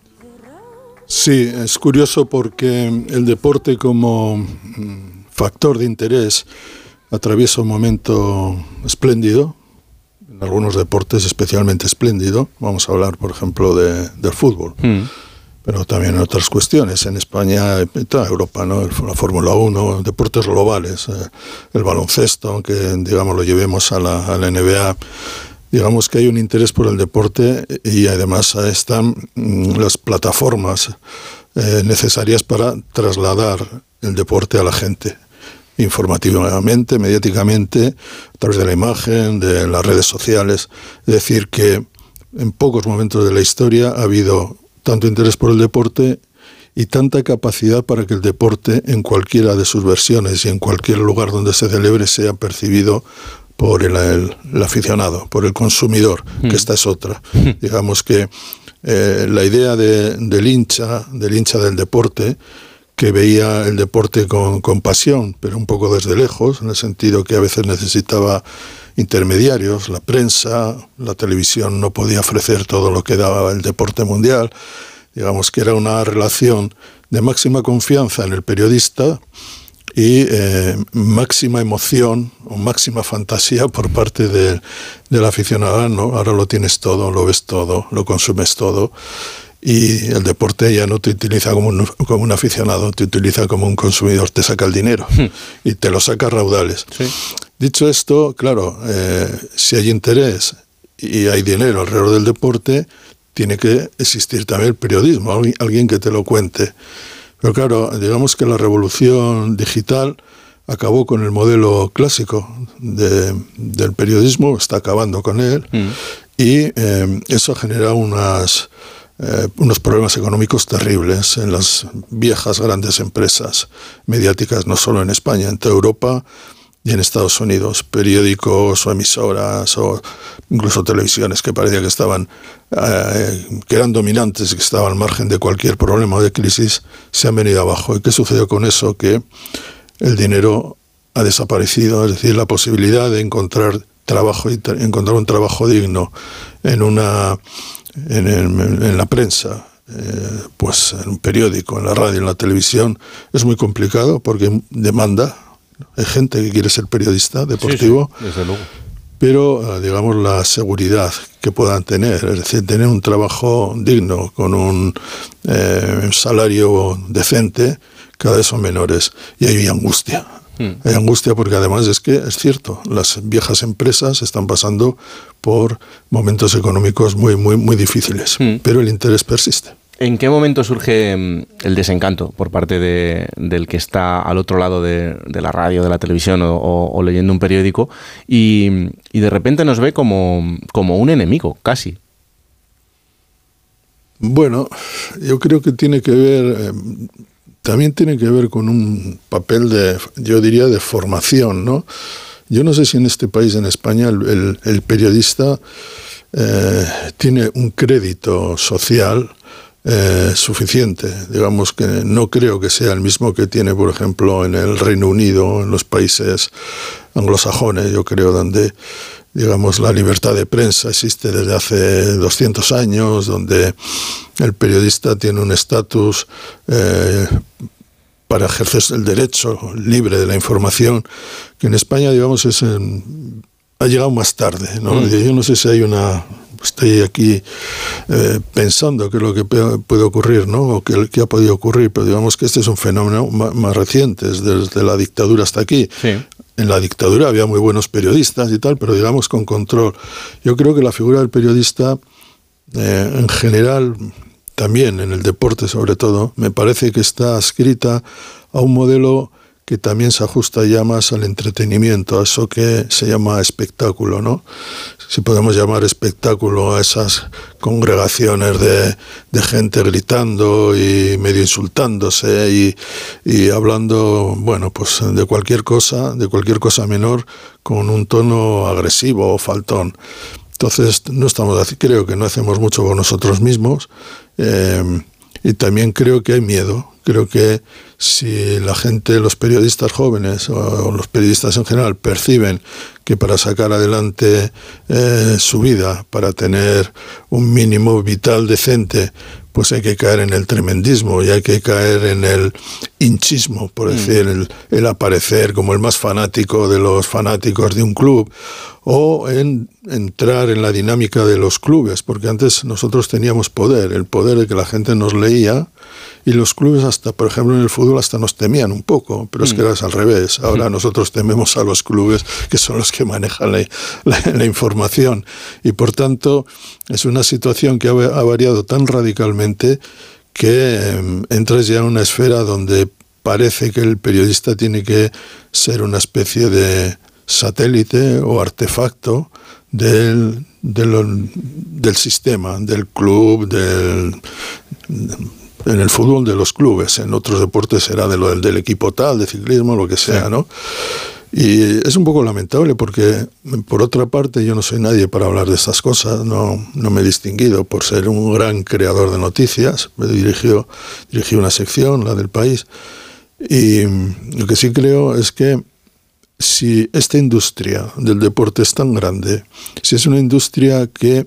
Eh, a la que están tan atentos los poderes políticos de todo el mundo, cuya penetración global es de tal calibre que eh, afecta eh, geopolíticamente. Si tú miras eh, en donde se han celebrado los últimos grandes acontecimientos de deporte, Juegos Olímpicos, de invierno, de verano, campeonatos del mundo de atletismo, campeonatos no sé qué, en general ves como el mundo se ha ido trasladando hacia el este, Totalmente. a Rusia, China, Rusia, Ahora Qatar, Qatar, Arabia. Es decir, y eso no es eh, porque sí, Mm. eso es porque hay intereses de países que utilizan el deporte como medio propagandístico y también como medio de influencia y com- como medio de persuasión también. Y estamos en esa. Entonces, eh, digamos que si todo eso existe, si es tan importante, y lo creo, si eh, el hecho de que 17, 18 equipos, o no sé si 19 equipos de la Premier League no tengan un propietario británico, solo hay uno, me parece el Tottenham, y todos los demás son inversores, sobre todo norteamericanos, o eh, petrodólares de, Qatar o de los Emirates, y, y- o de Arabia, ¿no? en este caso con el Newcastle, eh, algún chino que todavía eh, queda por ahí. Eh, y si tienen tanto, si hay si es un negocio, si hay un- son operaciones mercantiles de tanto calibre que afectan a la economía incluso de, de un país, eh, yo creo que esa parte no la estamos perdiendo, no creo que no lo estamos haciendo suficientemente bien. Y en general creo que el nivel de la información es bajo en cuestiones importantes, porque parece que al público del deporte solo hay que darle el- la última foto de Bellingham o el último enfado de Lewandowski o la última cara de Xavi o la última pataleta de Mourinho, ¿no? Pero digamos que debajo hay mucha más de fondo y yo siempre creo que una derivada importante del periodismo sería, por ejemplo, abrir nuevas puertas, por ejemplo, con lo que sería el periodismo económico deportivo. Yo muchas veces me siento aquí contigo y con otros y sinceramente cuando me hablan de eh, no solo de los presupuestos, sino de los movimientos que están haciendo los clubes de compra, recompra, palancas, no sé Mm. qué, ella se me hace muy difícil de entender porque yo no me formé en esa, en esa cultura.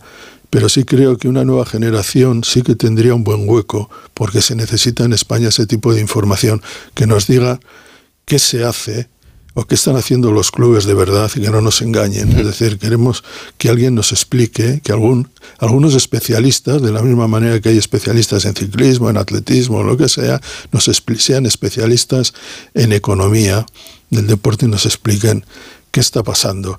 ¿Qué pasa cuando el Barça tira todas esas palancas? Tal, ¿Qué pasa que cuando, cuando una sociedad le compra el 30% a- al Real Madrid de los beneficios que vaya a obtener, de los ingresos por la explotación de todo esto? Y nosotros lo explicamos, pero yo creo que no lo explicamos bien. Y creo que en ese sentido eso es una industria tan potente que esa puerta está abierta, debería estar abierta. Eh, Santi, el, el espectador tiene miedo a la verdad, por eso compra el forofismo. El- es que también hay que pensar que el espectador, cuando hablamos de fútbol, de deporte en general, pero sobre todo de fútbol, que es lo que más vende, eh, ahí se, se anidan dos cuestiones. Una es esa misteriosa pasión que le une a uno, en general a los aficionados, con sus clubes. Entonces, eh, eso permite que se produzcan casos tan sustanciales como este del caso de Enrique Negreira, donde lo que ha ocurrido es muy problemático, muy feo, nefasto yo diría, pero sin embargo cuesta mucho que los hinchas de un club acepten que su club está sucio. Es decir, los hinchas de un club son capaces de derribar a un presidente, son capaces de mm, criticar a un jugador, al, al entrenador, eh, eh, y hasta exaltarse y sacar pañuelos blancos y escribir cartas e incluso presentar moción de censura. Pero lo que nunca hacen es considerar que el club al que adoran está manchado por algún pecado capital. Porque para el hincha de fútbol, haga lo que haga el club, su club es sagrado. Y digamos que eso fue- eh, ha acabado por atravesar también al periodismo. Ya, en muchos casos, más que defender posturas periodísticas, miradas periodísticas, ya se ha decidido que eh, los periodistas de tal eh, ciudad tienen que ser de tal equipo y tal, no sé qué, y tienen que defenderlo todo. Sí, sí. Y, no- y eso es una, una estupidez. Y además creo que eso es malo para, para, para el periodismo. Creo que es malísimo porque esa relación tan extrema eh, es lo más alejada que hay por lo menos a un cierto punto de objetividad o Mm. de honestidad. Sí, sí. Em, el periodismo deportivo español eh, ha llegado a un punto, quizá de una generación anterior, que em, se ha emborrachado de poder. Es buena pregunta, porque sí creo que si tú miras la, cómo está distribuido la- el equilibrio de poder en el, deporte, en el periodismo deportivo español, eh, digamos que la renovación de la, la presencia de jóvenes periodistas es masiva, pero digamos el poder lo detentan gente que estaban en esta historia en los años 80. Es decir, tú escuchas la COPE, está Paco González y Manolo Lama, que son de mi generación, más o menos de mi generación. Si mm, en ELAS está Vicente Jiménez, que trabajó conmigo en el país y que es un poco más joven que yo, pero también es de mi generación. Y, y vas mirando y en, en casi todos los, los lugares, digamos que ese salto generacional no, no se ha producido o no se ha producido radicalmente. ¿no? Y pero yo creo que hay todavía una estructura que está bas- muy basada, digamos, en una generación que tuvo mucho éxito en el periodismo, una generación predigital que em, todavía ocupa los puestos más relevantes de, esta industria del periodismo deportivo. Es que, eh, claro, eh, cuando escuchas, por ejemplo, que nuestra generación pues se habla constantemente desde desde mi punto de vista, un, eh, un argumento de superioridad, de no, es que a vosotros tenéis una cultura del esfuerzo menor, es que, claro, vosotros, eh, Eso- si supierais lo que hemos tenido que atravesar, Eso es una tontería. todo eso de, de una generación de profesionales que, que yo he admirado y admiro profundamente porque eh, ha hecho un periodismo deportivo durante muchísimos años que tenía un nivel y una calidad extraordinaria, pero, joder, te paras a pensar y dices, esta generación eh, ha vivido a Gaspar, a Jesús Gil, a Manuel Ruiz de Lopera, a Ruiz Mateos. Peor. Y lejos de denunciar muchas veces lo que sucedía, se pasaba por encima de todo esto. Había denuncias, pero eh, lo que había, yo estoy en contra de que esta, yo tengo dos hijas, una tiene veintipocos años y sé que es una generación que lo pasa muy mal y que lucha, y que lucha probablemente más de lo que luchamos nosotros, porque si nosotros queríamos ser eh, periodistas, pues es probable, probable que tuviéramos dificultades para meter el pie en la puerta, ¿no? Pero en aquella época, digamos que había un panorama eh, económico en la prensa deportivo que te permitía, cuando digo prensa digo radio y televisión, que te permitía vivir y vivir bien. Y además, digamos, sin tener que estar peleándote con redes sociales, sin todo este tipo de cuestiones. Yo creo que lo difícil está para vuestra generación y, sobre, y para alguna más joven que la Sí, sí, tuya. desde luego. Y sí, creo que en ese sentido sí creo que lucháis. Lo que pasa es que lucháis en condiciones diferentes y en muchos casos mucho peores que las nuestras. Eh, ¿Se puede volver a tener al deportista eh, de nuestro lado? No, no para utilizarlo, porque eh, muchas veces, desde incluso desde el punto de vista del aficionado, hay un argumento que se utiliza que es, no, claro, como vosotros ya no les manejáis, no, es que no, no tampoco queremos manejar, queremos tener la posibilidad de, de tener una relación normal de, de- de dos trabajadores haciendo Yo- lo suyo. Yo creo que en general el deportista eh, ha perdido mm, cierta libertad, digamos, su dependencia, de- dependencia contractual. Con los clubes es muy cerrada. Los clubes que antes estaban expuestos a la crítica, a, a la crítica del, del periodismo, ahora se han convertido en la fuente de las noticias, es decir, el Real Madrid y el Barça administran eh, digamos, su caudal de noticias tal y como quieren y saben cómo hacerlo. Tienen todos los medios, pueden tener una televisión, por ejemplo, y saben exactamente el poder que tienen y la necesidad que tiene la prensa de dar noticias de, de esos clubes.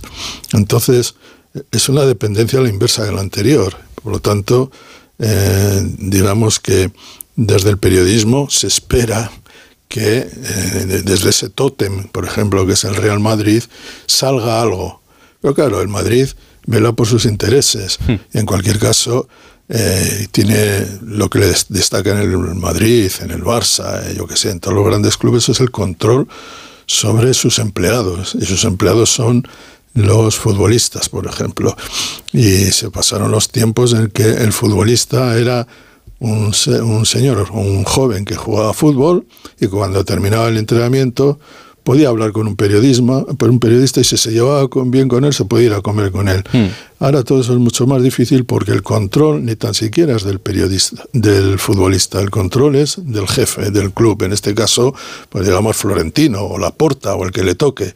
Y los jugadores se tienen que ajustar a lo que el club quiera y, hay que decir que el periodista también. Hmm. Sí, sí, Sí, sí, es así. Em, la última, ¿te ilusiona eh, París 2024? me, dio tristeza Japón. Me encantó que tuviera esa capacidad para organizar unos Juegos Olímpicos un año después, en una situación tremenda, sin gente en, el estadio, sin, sin gente en, las calles prácticamente. Era muy duro, mm. pero lo hicieron y eso muestra un poco la resiliencia de, de, Japón como país, ¿no? Fue admirable porque corríamos un grave riesgo los Juegos. Y París, hombre, me, gustaría ir, pero sé que no voy a ir. Eh, me molesta un poco la, digamos ya el gigantismo, el elefante, es, el elefanteásico, ¿no? De, donde ya vale, ya pueden incluir cualquier tipo de, de deporte, deporte, digamos que es todo esa magnitud incontrolable. Me molesta el dineral que se gasta, me molesta que no puedas estar en París y poder estar en un hotel decente sin que te arruines. Eh, todo está eh, dispuesto y hecho para, para, el dinero, para hacer el negocio, para tener influencia política, para hacer cambio de cromos eh, por debajo, ¿no? El COI con, o la FIFA, la FIFA con Arabia, el COI con no sé quién. Eh, bueno, estas cosas son así, desgraciadamente, pero funcionan. Lo que pasa es que al final no puedes evitar pues eh, ver al gran atleta del momento, no, no puedes evitar a ver a Faith Kipyegon o a, no sé, a Ingebrigtsen de, de turno o, a la próxima figura del sprint que aparezca en Jamaica o tal. Y al que le gusta, le gusta, ¿no? Y, y a mí me gusta, por lo tanto sé que cuando lleguen los Juegos Olímpicos me voy a tirar las horas muertas viéndolo. Romperemos la baraja, no sé por dónde, pero en algún momento la romperemos, en el periodismo, en el deporte, en la vida y en la sociedad. Digo yo, porque si no, vete a saber hacia dónde caminaremos. Gracias, Santi.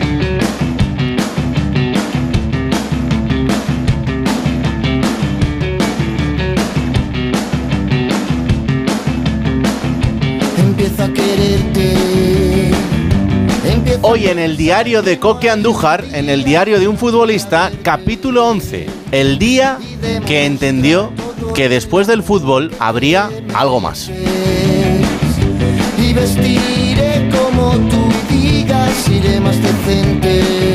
Buenas noches a todos.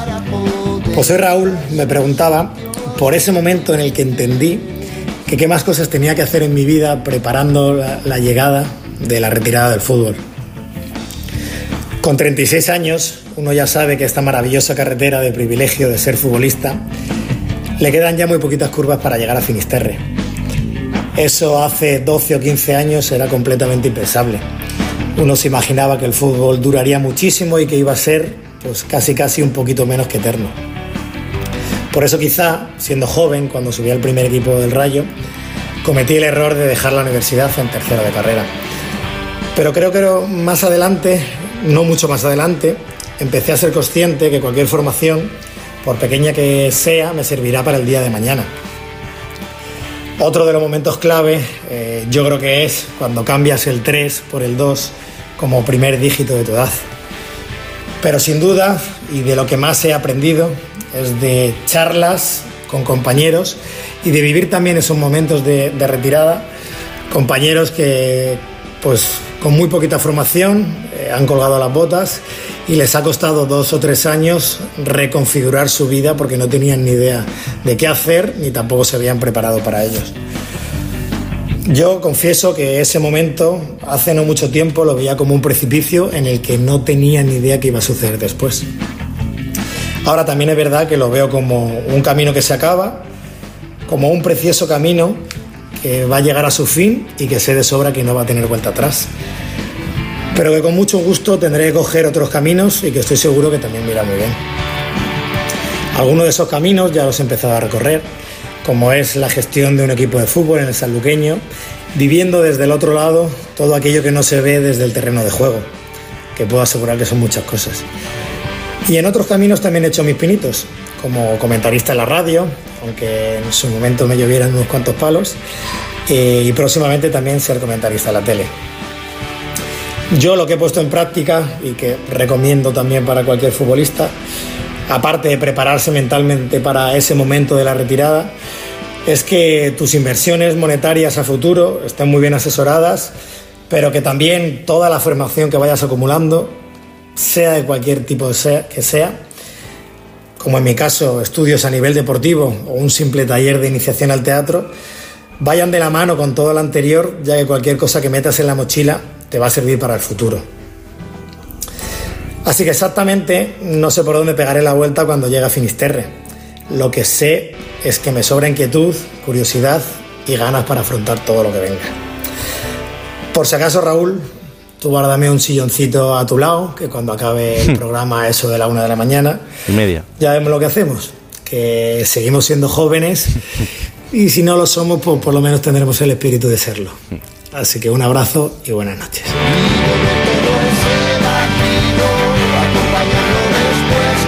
Claro que sí, Andújar. Algún día incluso hasta contaremos aquella noche sevillana. Bueno, que me lío.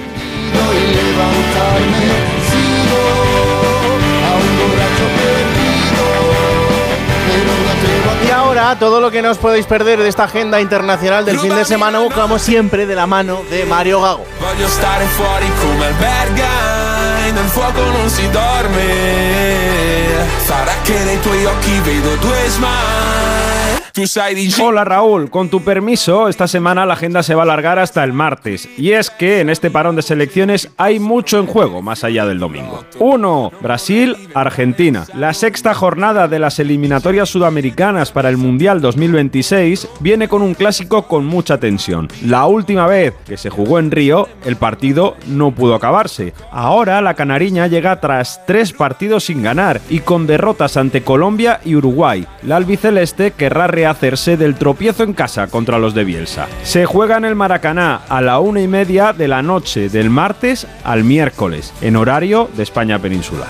2. Ucrania-Italia. Es una final para la Azzurra, que dependen de sí mismos para estar en la Euro 2024. Incluso les vale el empate en territorio neutral. Los de Spalletti se la juegan el lunes a las 20.45 en Leverkusen. 3. Países Bajos, Irlanda. En el grupo B, la selección entrenada por Kuman lo tiene casi hecho para sacar el billete a Alemania 2024. Para ello, deben ganar a una Irlanda sin opciones, que solo ha podido ganar a Gibraltar en esta fase de clasificación. Con Simmons, Werjos y Gappo en el ataque, se espera fiesta orange en Ámsterdam el sábado a partir de las 20.45.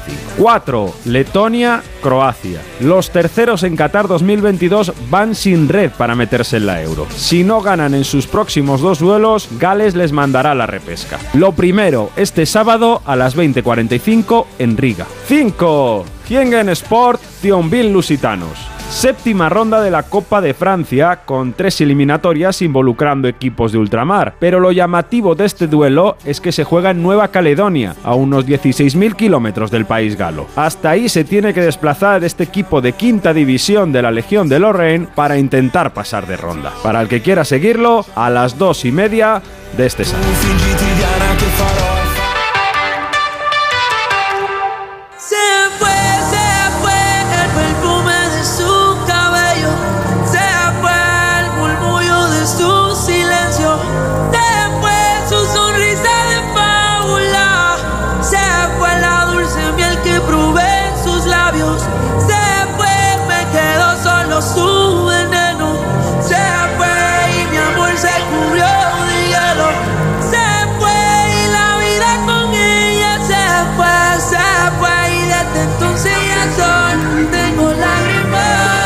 Antes en el arranque de la conversación con Santi Segurola eh, ya escuchábamos la versión de Rosalía y esta es la versión de Raúl Alejandro en esa gala de los Latin Grammy de anoche en Sevilla. Dicen las malas lenguas que en contestación directa a Rosalía en ese duelo entre ambos, en ese duelo por el amor o en ese duelo por el desamor. ¿Quién fue antes? ¿Qué se decidió antes?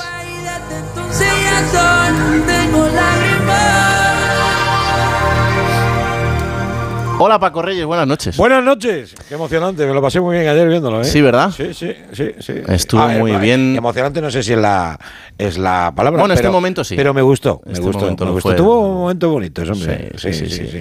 Y, y un gran día para mostrar la marca España, la marca España de verdad, que es por ejemplo la de Antonio Banderas, Ay, eh, ay. con un discurso reivindicativo de Andalucía y, y de España que, que fue súper importante, o de Alejandro Sanz, o de Niña Pastori, en fin, de, de los grandes artistas que tenemos en este país, polifacéticos y que sirven para muchas cosas. A ver cómo ha venido el profesor Paco Reyes esta noche con las notas. Hombre. hombre, claro que sí. Que se ha clasificado para las semis ante Djokovic. Lo vamos a vivir mañana en la sintonía de Onda Cero. Notable al jugador del Athletic Iñaki Williams. ¿eh? Ha marcado su primer gol con la selección de Ghana y además le ha dado el primer triunfo de cara a la clasificación para el próximo Mundial. Eh, traigo un aprobado, pero bueno, un aprobado que podría ser notable, incluso sobresaliente, sobre todo si es en Albania, ¿no? Porque, Pues sí, eh, porque es para la selección de Albania que ha conseguido clasificarse por segunda vez para una Eurocopa en un grupo con Polonia y con la República Checa. Y traigo dos suspensos. Por ser viernes no podía terminar. Inte- Intento los viernes ser Benévolo. benévolo, Sí. compasivo, Mm. incluso buena gente. Sí. Suspendo a Luis Rubiales. ¡Hombre! otra vez, otra Joder. vez. Pero porque ha sido sancionado por el TAD con tres años de inhabilitación. ¿Quién nos lo si sus recursos luego prosperan, pues lo tendremos que aprobar a él y a sus abogados, ¿no? Sí, sí, Por lo sí, menos sí. judicialmente. Y luego suspendo a la organización del Gran Premio Motivos hay. de Las Vegas. ¿eh? Fórmula 1. Está siendo un auténtico desastre. La gran ciudad del juego no está siendo la gran ciudad de los coches. España del domingo. Si yo te digo que España es hiper, hiper, hiper favorita, es lógico, es normal. Bueno, solamente se paga 1,07 la victoria de España. La de Georgia cotiza a 34 euros. Recordamos que allí España ganó 1,7. Sin embargo, sin embargo, la máxima goleada de España en territorio nacional ante Georgia fue un, un 4-0. De hecho, una vez nos ganaron aquí. Eh, que se marquen más de 5 goles en el partido. ¿Tú crees que se van a marcar más de 5 goles? Yo creo que sí. ¿O van a tirar del freno de mano viendo- No, no creo, no ¿Tú creo. crees que no? creo. bueno, pues si se marcan más de 5 goles, da lo mismo quién los marque. ¿eh? Puede Ujú. ser un 4-1, un, un 4-2, un 5-4. Eso se paga 6 euros y medio por euro Muy apostado, bien. que está bastante bien. Y que España gane por 4 goles o más, cotiza a 2.10.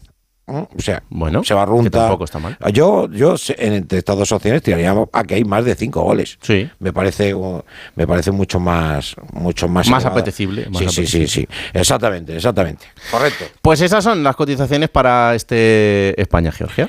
Islandia, me interesa saber cuánto se paga el gol de Cristiano Ronaldo. Pues el gol no se paga demasiado, pero como yo sabía que me ibas a preguntar por eso, Sí. digo, pues que, me- que Cristiano marque dos, dos o más, ¿no? Bien. ¿Eh? Que Me puede, parece bien. Que puede ser, está Sí, sí, sí. Bueno, eso se paga dos euros y medio por euro apostado. Muy bien. Sin embargo, tengo la pedrada, tengo la pedrada de que va a jugar Leao de titular, de que es una pedrada mía.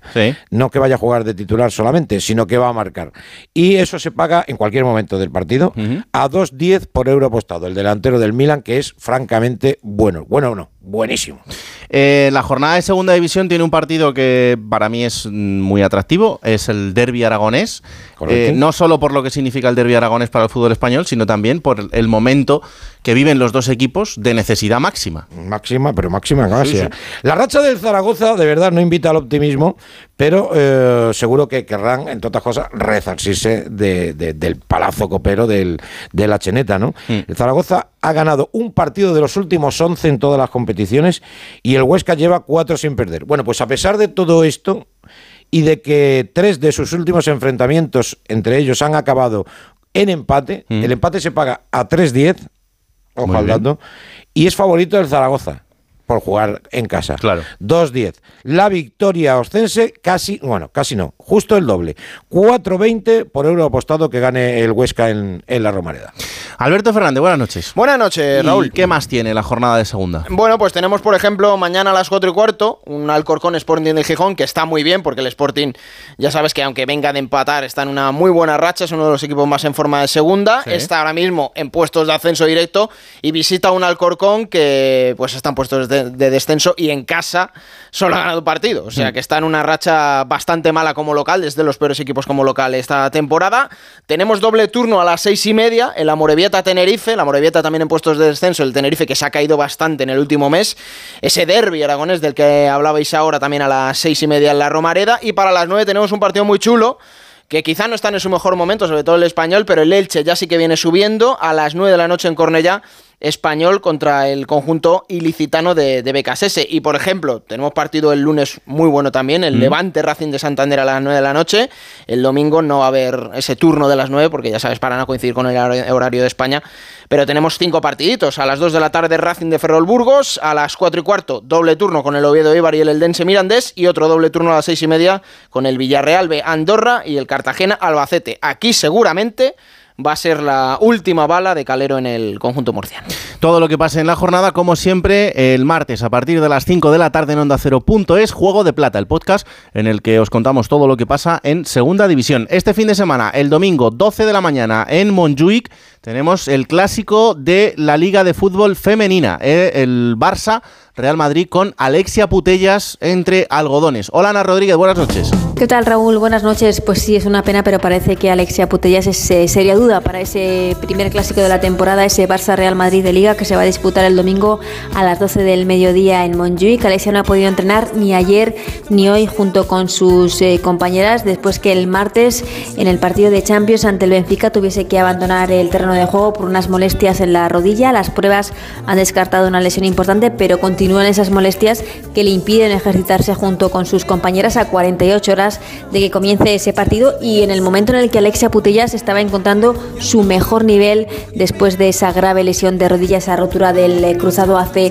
justo año y medio de, de esa lesión. Un partido para el que se espera lleno absoluto en Montjuic, se han vendido más de 40.000 entradas y para el que sí va a estar Jenny Hermoso, la jugadora de la selección, ha sido eliminada ya de los playoffs por el título con el Pachuca en la Liga Mexicana y estará en este encuentro en el que era su ex, equipo, el Barcelona, para comentar el partido con la televisión. Un partido, como digo, aquí queda la duda de si es o no el clásico del fútbol femenino, porque hasta hace pocos años, hasta que no apareció el Real Madrid, la palabra clásico en el fútbol femenino estaba dedicada al partido que disputaban el Barça y el Atlético de Madrid. Así que con esa duda os dejo para, para ver qué pensáis vosotros. Bueno, es verdad, es verdad que desde luego el partido con más renombre en la Liga de Fútbol Femenino es el Barça Atlético de Madrid porque es el que más trascendencia tenía hasta hace muy poquito, pero claro, desde que llega el Real Madrid, pues esto ya acaba colonizándose todo por todo lo que tiene que ver con el fútbol masculino. Eh, gran noticia del día, ahora empezamos con este viaje por el mundo, empezamos en Turín, donde se están disputando las ATP Finals, Carlos Alcaraz está en semifinales y mañana hay un partidazo frente a Novak Djokovic. Hola Rafa Plaza, buenas noches. Hola Raúl, ¿qué tal? Buenas noches. Pues la verdad que ha sido un día redondo para Carlos Alcaraz, porque tenía que ganar a Medvedev para depender de sí mismo y, y no estar en manos de Esberev y de Rublev, y eso es lo que ha hecho. Ganarle, ha ido desde el primer momento a por él, le ha eliminado en dos sets, que además le garantizaba ser primero de grupo, y la verdad que uno de los partidos más eh, completos, te diría, de Carlos en los últimos meses en los que él mismo lo, reconocía, ha perdido o había perdido un poco la sonrisa, pasarlo bien dentro de la pista. Eso lo ha recuperado hoy, ha ganado Medvedev y mañana a las 9 horas española va a jugar con Djokovic las semifinales, partido de alto voltaje, la otra semifinal, el Sinner Medvedev está bien, pero evidentemente el Djokovic Alcaraz es el partido de los partidos, eh, se vieron las caras este año en Roland Garros ganó Djokovic, en Wimbledon la final ganó Alcaraz y en Cincinnati la final ganó Djokovic. Vamos a ver qué pasa mañana en el Palace Tour en el cuarto episodio de esta rivalidad entre el español y el serbio. Pues ojalá, Raúl. ojalá Rafita, que nos cuentes eh, la clasificación de Carlos Alcaraz para esa gran final. ¿Qué, qué cotización tiene, Paco? Bueno, es eh, favorito no- Novak Djokovic pero eh, no tanto. 1.64 la victoria de, de Djokovic, que gana Alcaraz 2.30. A mí la que más me gusta, tirando para, no, para nuestros intereses, es que gane Alcaraz 2-1, dos sets a 1. Esa es la que más me gusta, Mm. porque yo creo que Djokovic mínimo va a hacer un set si Sí, no gana hombre, el partido, ¿no? Debería. Pero 4.70 por euro apostado que gane 2-1 eh, Alcaraz a Djokovic. ¿Has estado en Las Vegas? Eh, no, bueno, como si hubiera estado, ¿no? Sabes que uno de mis ídolos es Elvis Presley Es y una de mis canciones preferidas es Viva Las Vegas, así que me, me gusta Las Vegas. Vamos, Pues me, gusta, me gusta desde fuera. Desde dentro me han dicho que es muy bonito. Ya veremos, ya veremos. Es otra cosa. Una pausa y nos vamos a Las Vegas. Miras cómo se parece a Elvis Presley. Eso es una peli, ¿eh? Lo- Para que no lo sepa, la gente más joven, es un- una película de, Elvis Presley protagonizada. Es Viva Las Vegas. If there were 40 more, I wouldn't sleep a minute away. Oh, there's blackjack and poker and the roulette wheel. A fortune won and lost on every deal. You Increíble el parecido de Paco Reyes con Elvis Presley. Increíble, ¿eh? Joder, joder. Hace muchos años. Hace muchos años. Sí, Muchos años, sí. muchos años, pero, se daba un aire importante. A ver, más guapo que Elvis Presley, pero, pero él digo más. Venga, vamos a Las Vegas. Allí está Jacobo Vega, Gran Premio de Fórmula 1, día eh, absolutamente de locos, donde han hecho bastante, bastante el ridículo. A ver si Jacobo nos lo pone en orden. Hola Jacobo, buenas noches. Buenas noches Raúl, pues ha sido una jornada un tanto esperpéntica la que hemos vivido hoy en el Gran Premio de Las Vegas de Fórmula 1. Cuando apenas había comenzado la primera sesión de entrenamientos libres, una tapa de alcantarilla se ha desprendido del asfalto del circuito urbano de la ciudad del pecado, golpeando el Ferrari de Carlos Sainz, que se ha parado de inmediato por los daños sufridos en el chasis y en el motor. Otros dos coches, el de Esteban Ocon y el de Charles Leclerc, también se vieron afectados, mientras que Fernando Alonso esquivó la alcantarilla desprendida por muy poco. La dirección de carrera decidió suspender la sesión para evaluar la situación y reparar los daños en la pista, lo que causó también el retraso en la segunda sesión de entrenamientos que se disputó finalmente de madrugada y sin público en las gradas. Unos entrenamientos en los que Charles Leclerc consiguió el mejor tiempo por delante de su compañero de equipo Carlos Sainz, que sufrirá una penalización en la carrera del domingo al haber tenido que cambiar el motor de su Ferrari, habiendo excedido ya el máximo número de unidades de potencia establecidas por el reglamento. Fernando Alonso ha terminado tercero, Checo Pérez ha sido cuarto y Max Verstappen, el vigente campeón del mundo, ha sido sexto. La temporada está...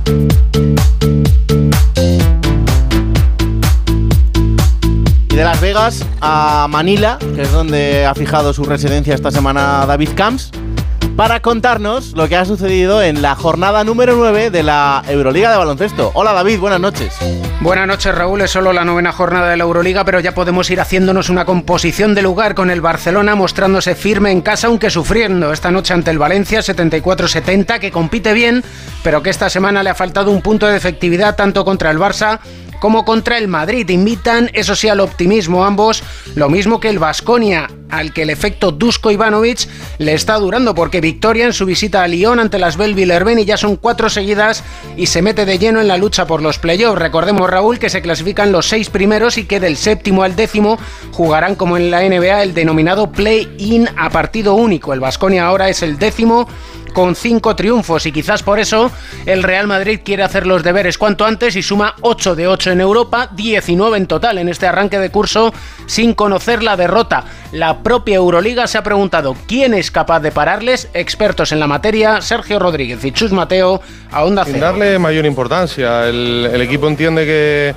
que cada partido eh, va a ser muy difícil. No, no es una cosa que pensemos. Todos tenemos mucha experiencia en el equipo, empezando por el año pasado, y el equipo está tranquilo, sabiendo que todos entendemos que estamos en noviembre. No sé dónde llegaremos, no lo sé. Hoy me voy a tomar una cerveza para celebrar la victoria. El halago debilita y nosotros tenemos que pensar siempre, siempre en el siguiente partido. Para cervezas no está en Múnich. Pablo Lasso ha perdido en Kaunas en el último segundo pese al gran partido de Serge Ibaka con 20 puntos y está a dos triunfos del Vasconia.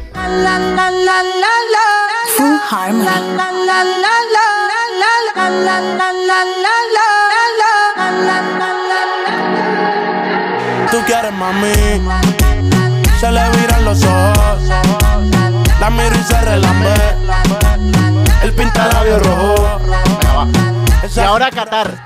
Allí está Chechu Lázaro en el circuito de los Sail. Se disputa este fin de semana el Gran Premio de Motociclismo. La Chechu, buenas noches. ¿Qué tal, Raúl? Buenas noches. Pues hemos tenido un arranque de Gran Premio un poco más tenso de lo habitual porque aunque en el primer libre del día Jorge Martín ha arrancado liderando ese entreno, en el segundo ya por la noche y en el mismo horario que será en el sprint de, mañana y también la grada del domingo, se le ha visto inseguro. Extrañamente inseguro al madrileño, hacía gestos de desaprobación encima de la moto y durante buena parte de la sesión además estaba en el fondo de la clasificación. Costaba un poco entender lo que pasaba, aunque después el propio Martín explicaba que probablemente se trataba de un neumático defectuoso.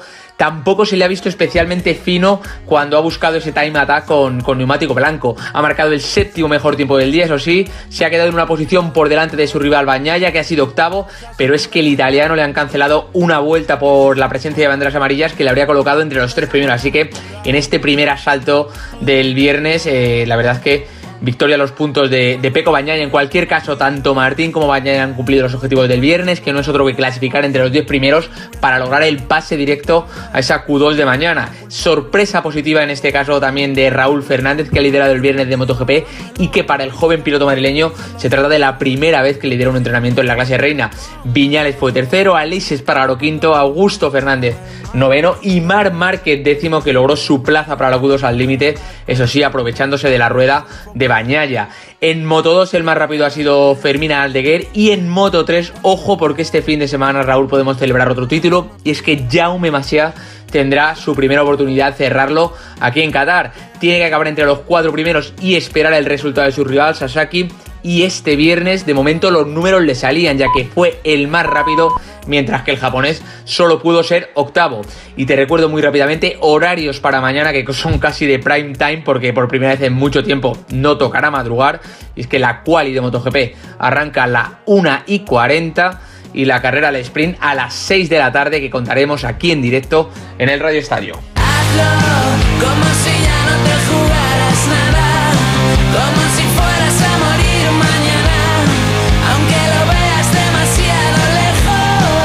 Pues hasta aquí hemos llegado. No tenemos fin de semana con fútbol en primera, pero hay un montonazo de cosas. Ha habido un detalle que no has mencionado. A ver, para lo fan que tú has sido de este futbolista que ha anunciado hoy su retirada. Royston Ricky Drente, ¿eh? a sus 36 años, pues estaba en la tercera de Países Bajos, pues ahí el pobre va a Dijo Raúl. González Blanco que era la persona a la que mejor había visto entrenar. Que alucinaba con su calidad en los entrenamientos. Fútbol a veces es lo muy que injusto. pasa que luego, por lo que sea, se desviaba. Eso me pasaba a mí. Yo entrenaba Sí. muy bien y Entrenaba- entrenaba. y mira dónde hemos acabado. Bueno, estás en un gran sitio. ¿eh? Eh, sí, sí, pero Ya no- quisiera Drente, ¿eh? Ya quisiera No Drente. entrenando. No entrenando. Va a Se quedan ahora con la cultureta en directo esta noche y con un montón de público ya esperando para que empiece Rubén Amón. Y mañana Radio Estadio, tres y media, para empezar a contar todo lo que pasa en este fin de semana de fútbol apasionante. Ha sido un placer que la radio os acompañe. Chao. Radio Estadio Noche. Raúl Granado.